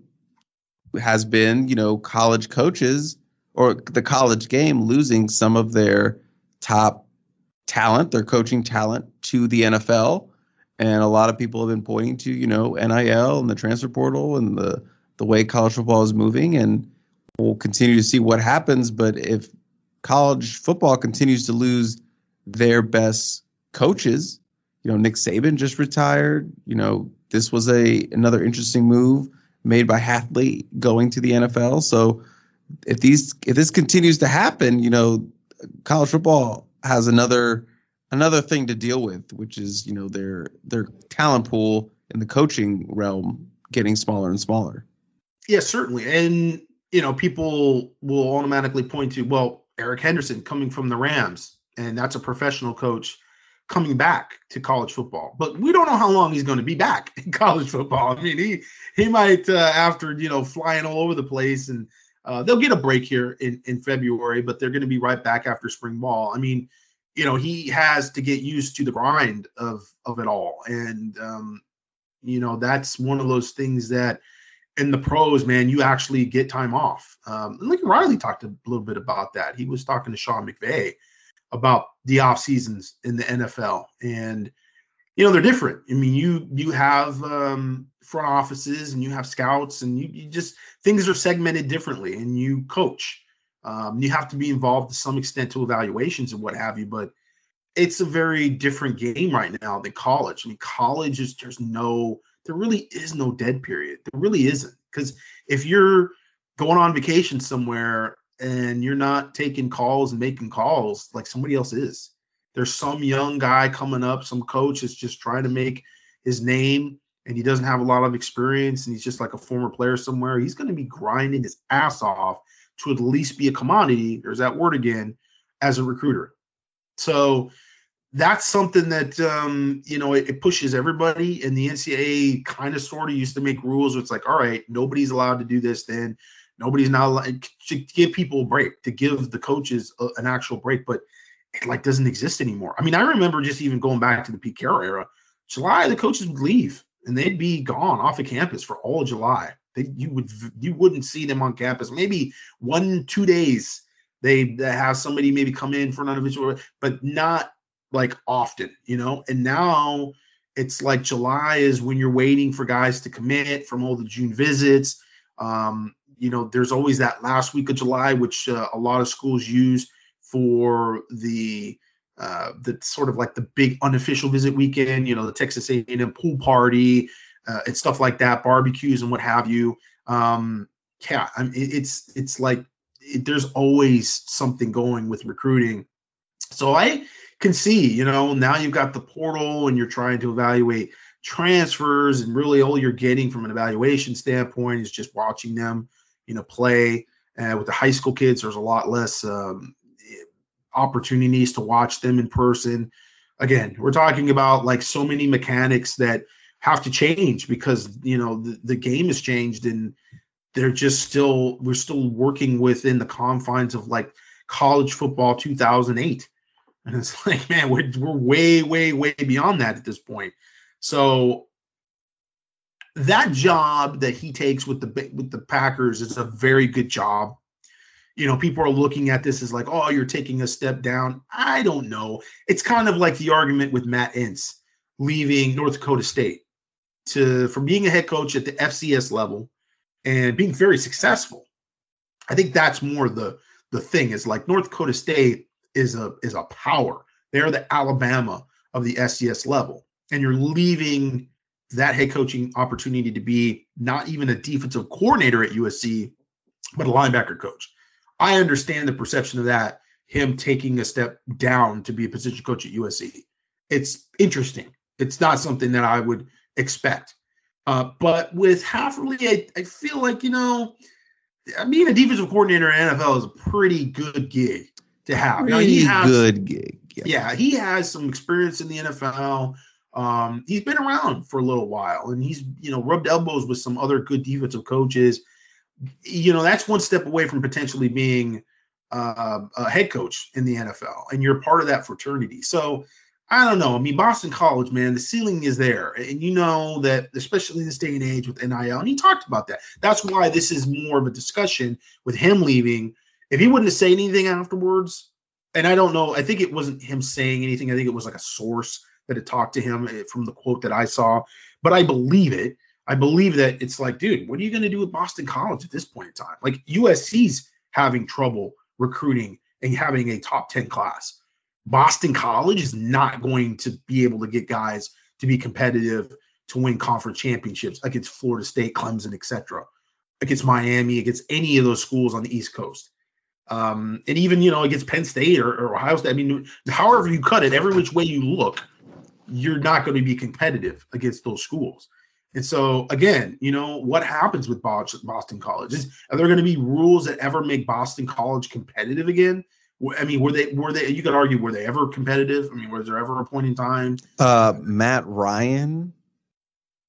What about Matt Ryan? I mean, look, at you could I'm ask Steve Sarkisian that question. I mean, USC went over there to Boston College and, and had to play Boston College, and they were competitive in that game. Um, but I mean, you know, hold on, hold on. I just want to tell a quick story. One of the oh, best yeah. games I ever saw as a kid growing up, going to Maryland games, was when Matt Ryan was at Boston College and they were really good. And I think they were like number two in the nation. And they were coming to Maryland that season. But the the they reached number two, and then the week before they played Maryland, they lost to somebody. I forgot who they played. They lost, and then they dropped down to like seven or nine. So it took a little bit of a uh, shine shine off that game because they were supposed to be undefeated, you know, in the the hunt for the national title. But I went to that game, pack game. It was snowing. It was a snow game, and we beat Matt Ryan and Boston College, and it was a super fun game. So, yeah, Boston College was kind of good at one point. That's my so, point. So they ended up ranked probably not even in the top 10, not even in maybe the top 15.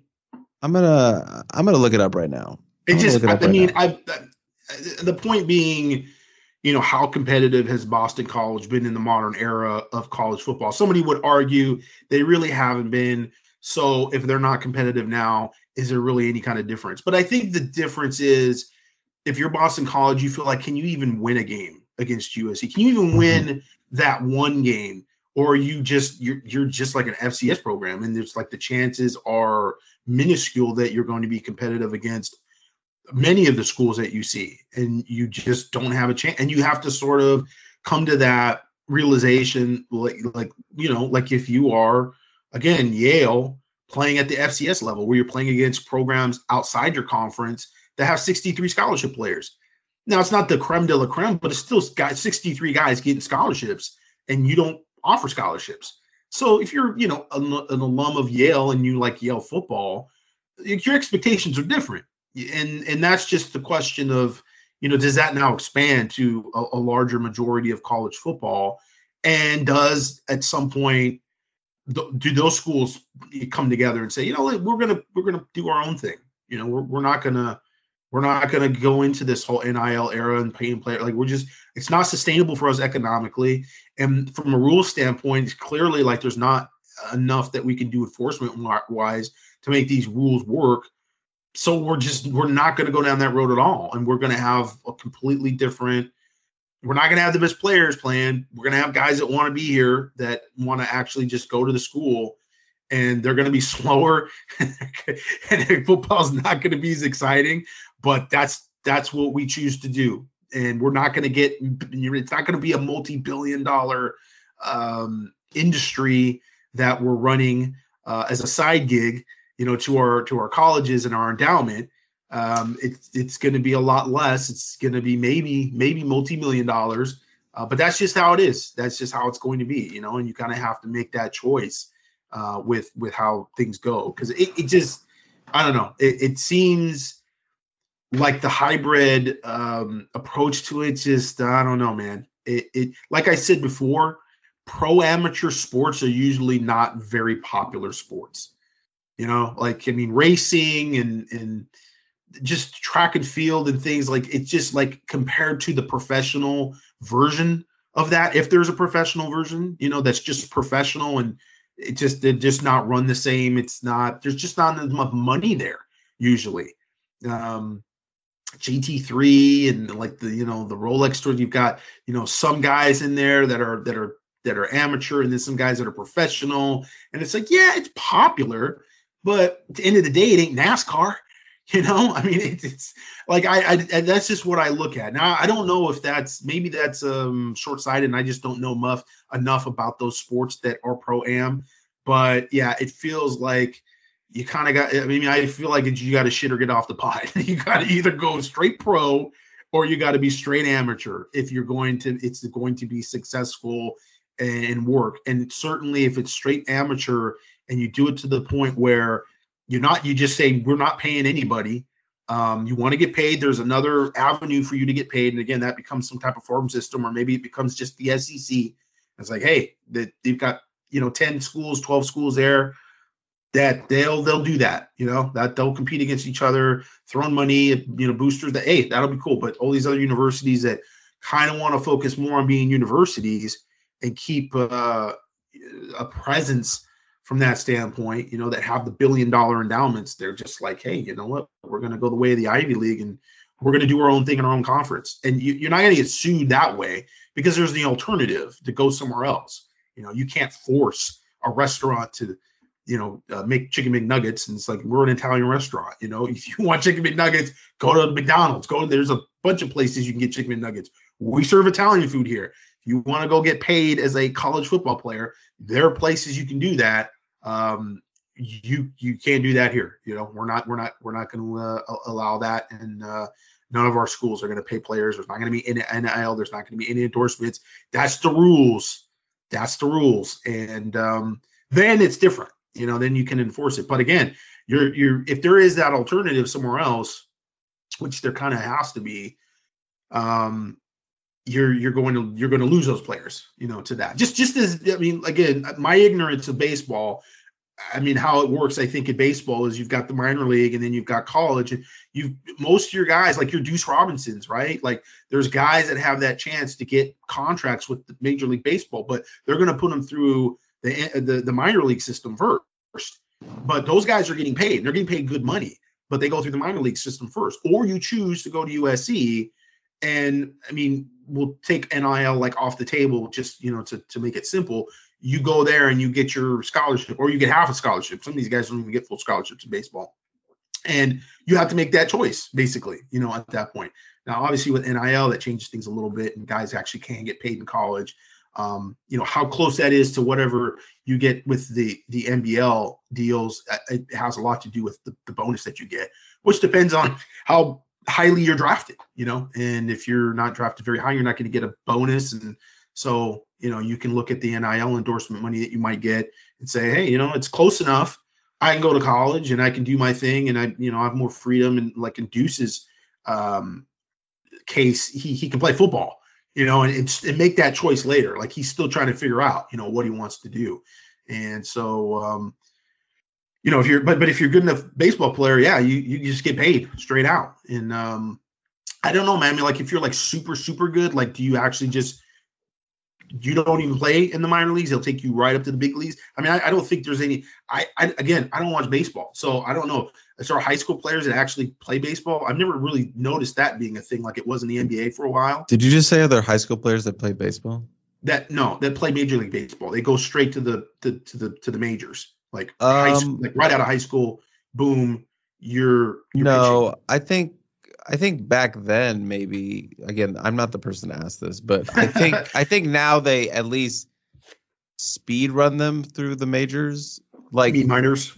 The miners sorry. Yeah. yeah. Speed run them through the uh the miners Like the Orioles number one pick right now has just been like speeding. He was drafted out of uh, I think he was like 18 or 19 out of high school, and they have just been speed running him through the minors all last year, and he'll probably compete for opening day roster spots. So even him, you know, still got a year. Still got a year system. through the minors. Yeah, I mean, if if you're like one of those like phenom kind of guys and you're a high school guy, I think at least it takes a year for you to get up to the uh the uh the major which is better for the sport. I mean, that's what basketball has figured out. The NBA has figured out that when they had that influx of high school players right to the NBA, yeah, one and guys, done. Yeah, oh, high school guys. No, no, high school. no, high school guys. We're talking yeah. Kobe. We're talking about um, Kevin Garnett. You know, going back to Tracy McGrady.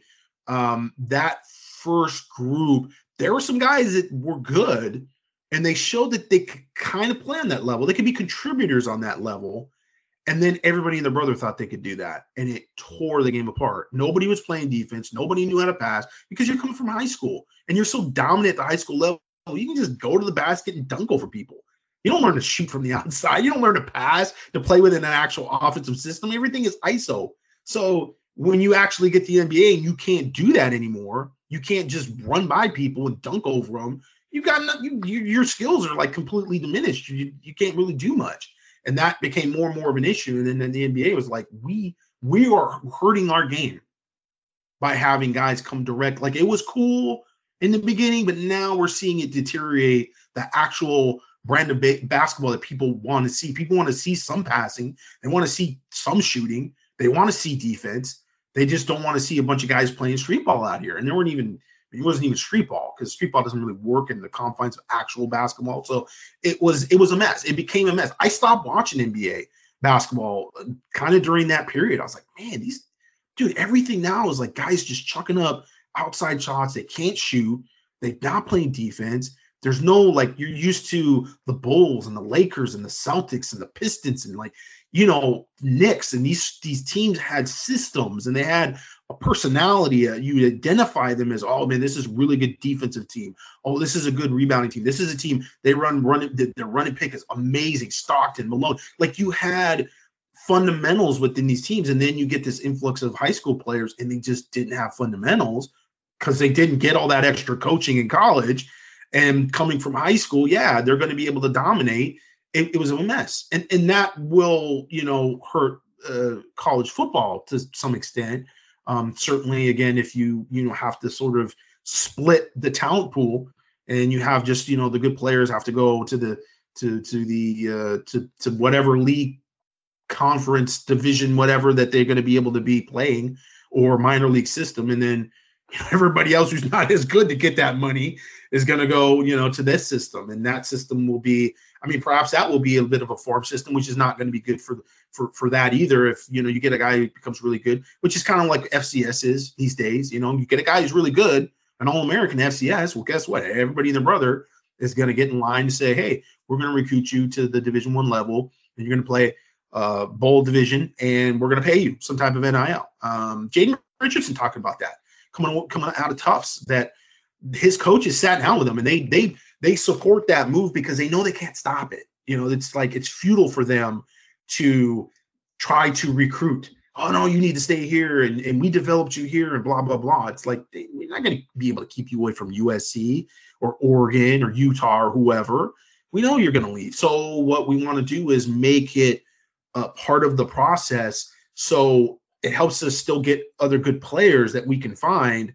And they're not going to feel like, oh, if I go to Tufts, they're not going to let me leave, or they're going to make an issue to leave. And that his little brother is still playing um, at Tufts. So they also had another reason to say, you know, we want to try to keep him around as long as possible too. So we're going to keep Jaden in, uh, you know, good standing with us, and you know, we'll help him go through this process of transferring. But yeah, they, all this is, um, it, it definitely hurts the quality of the game. Um, the NFL was very smart. I mean, even from a safety standpoint, but very smart to keep Maurice Clarett out of the NFL. Mike Williams, that was a dopey move from them, um, and it would and it would just been bad for the NFL. Like it would have taken years for people to figure out.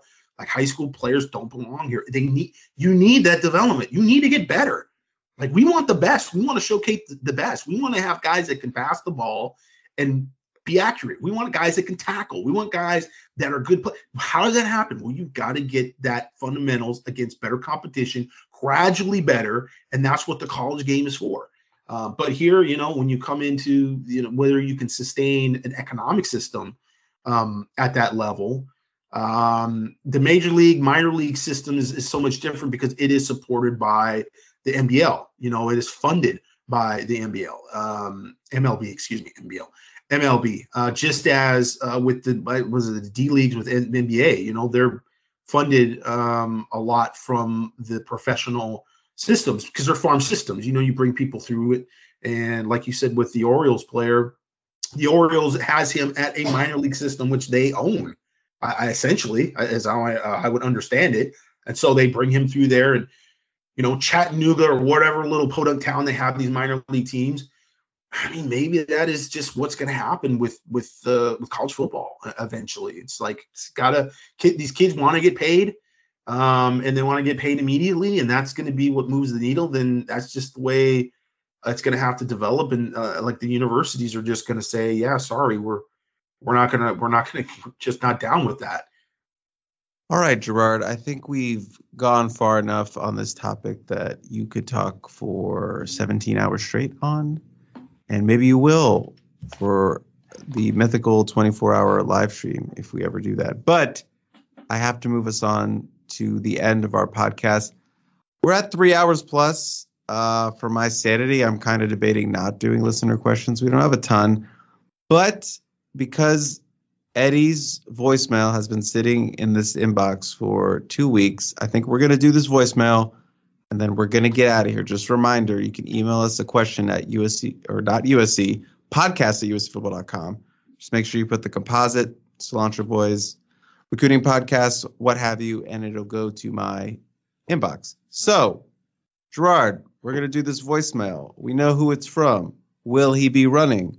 I assume so because Ryan titled it Eddie Running. So let's get through this question and let's get out of here for another three plus hour addition to the, the Composite Two Star Recruits podcast library of content. So here we go. Let's get to this question. Hello, Cilantro Boys. Eddie from Orange coming to you, uh, a watch. Just a little bit over two miles into a, uh, 5K this morning. Um, feeling better. Still a little bit of cough, but bronchitis cleared up. Here's the question, Gerald. Um, looking over the depth chart UCLA had yesterday on, uh, last year on defense, seems they run uh, quite a depth chart. Two defensive linemen, two outside linebackers, know, three inside linebackers, including a Sam. Where do you think that leaves someone like Jamil Muhammad? Is he going to end up having to play the Sam? Um, he's a little short to play outside linebacker in this team. So just want to know what your thoughts were. Uh, thanks. Bye. Faith March. Sounds like he's running through an aquarium. Running 5K. Through. I mean, congratulations to him coming off of bronchitis. You can't keep a good man down. Can't um, keep a good man down. If you didn't hear that question, he basically asked, "What?" No, I heard it. I heard no, no. I, I just mean for the listeners. Oh, okay. I, I don't care about you. I know you. I know you. I know you. But basically, he was asking what role does Gerard see for a guy like Jamil Muhammad who doesn't have the traditional length of a outside linebacker. He's about six foot one, if that. So, yeah, Gerard, I've thought about this too. Where does a guy like Jamil Muhammad fit into the scheme? Him being a more, you know, a shorter linebacker, edge rusher kind of guy. Well, interestingly enough, it's not a guy like Jamil Muhammad is Jamil Muhammad, right? It's a specific profile as a recruit. And looking at this defense or defenses like it, when you look at the Baltimore Ravens or you look at what Mike Macdonald was doing his one year at Michigan, the outside linebackers and the rush ends are long. They're six four, six five guys that are 260 pounds, right? So Jamil Muhammad is like six one and a half, maybe. He's like 240, maybe 250 pounds. Um, I will say what D'Anton Lynn did more with less is with UCLA, one guy that you might have seen in that defense that did not fit the profile was Carl Jones. Carl Jones was actually listed as a defensive lineman on UCLA's roster, and he was a senior and he was 6'2, 230, 35 pounds. So you know, D'Anton Lynn used him as uh, sometimes a stand-up five technique. Um, used them a lot in the situations where you would run that two, four, five nickel. And so I think you know he'll use J- Jamil Muhammad as the same and and kind of really a little better because he's a little bigger. Um, he's probably a little more natural pass rusher. Uh, Carl Jones was a weird tweener that played like some safety in high school. I think he's out of Bakersfield, if I recall, watching film, and then kind of moved up to linebacker but he didn't really anchor very well because he's just not very big. Uh, Jamil Muhammad can can anchor more, and I think what will happen is Jamil Muhammad is just going to become a bit more of a specialist for USC. Can't see him being a guy that they're going to play a lot in that sort of three four front that they have against 11 personnel. Um, I think you're going to probably see him more in the two four five, and he'll be one of those outside guys. But he'll be in there and rushing downs, third downs, and tens, third down and nine, and you know, again, not the pro typical type of outside linebacker for that defense. But that's the good thing about D'Anton Lynn. I mean, he's done it without the prototypes. He's done it without the ideal profile players for that particular defense. Did you get cut off? Did I lose you? No, I'm done. Very straightforward question. I, straightforward I don't understand. answer. I don't understand. What do you mean you're done? I'm done speaking on that topic. I believe I answered the question in full. Okay, I I don't really know what's happening. I don't know if he's like pranking me or something, but he says he's done, and that was like less than two minutes. So, are you feeling okay? I'm feeling fine. And so is Eddie in Orange. He's doing a good thing, getting out there running, exercising, trying to get away from this potential monsoon that will drown him. So he's trying to get his run in. I feel you, Eddie. Appreciate your contributions to the podcast and to the peristyle.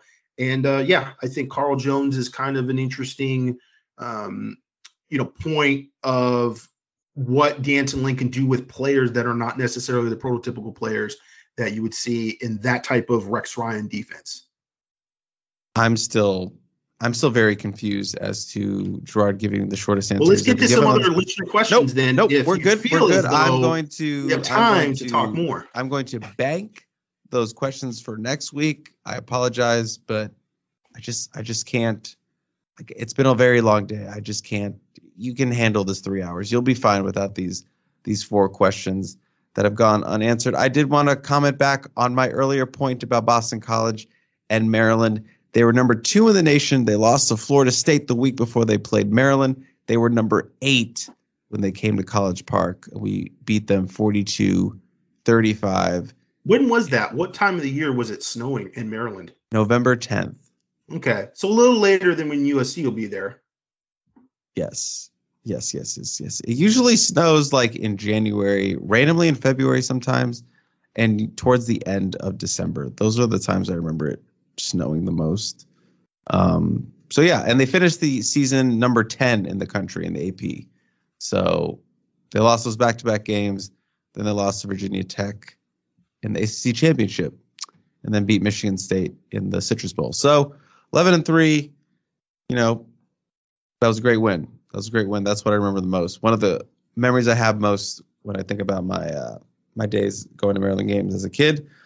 But I'm going to end it there because this isn't a Maryland podcast. It's a USC podcast. Gerard, thank you again for all you bring to this podcast. As always, thank you to the listeners for listening to this podcast. Next time we talk will technically be National Signing Day, so maybe we'll have some good things to talk about. We'll we'll, we'll figure it out and we'll recap all that went on over the weekend. We'll talk about Pylon. We'll have some interviews from the visitors from this week. So lots coming up for us, me and Gerard, five stars only, JP and Connor. So yeah, recruiting picking up, at least the off season. So we will catch you next time on Composite Two Star Recruits. That leopard sucks!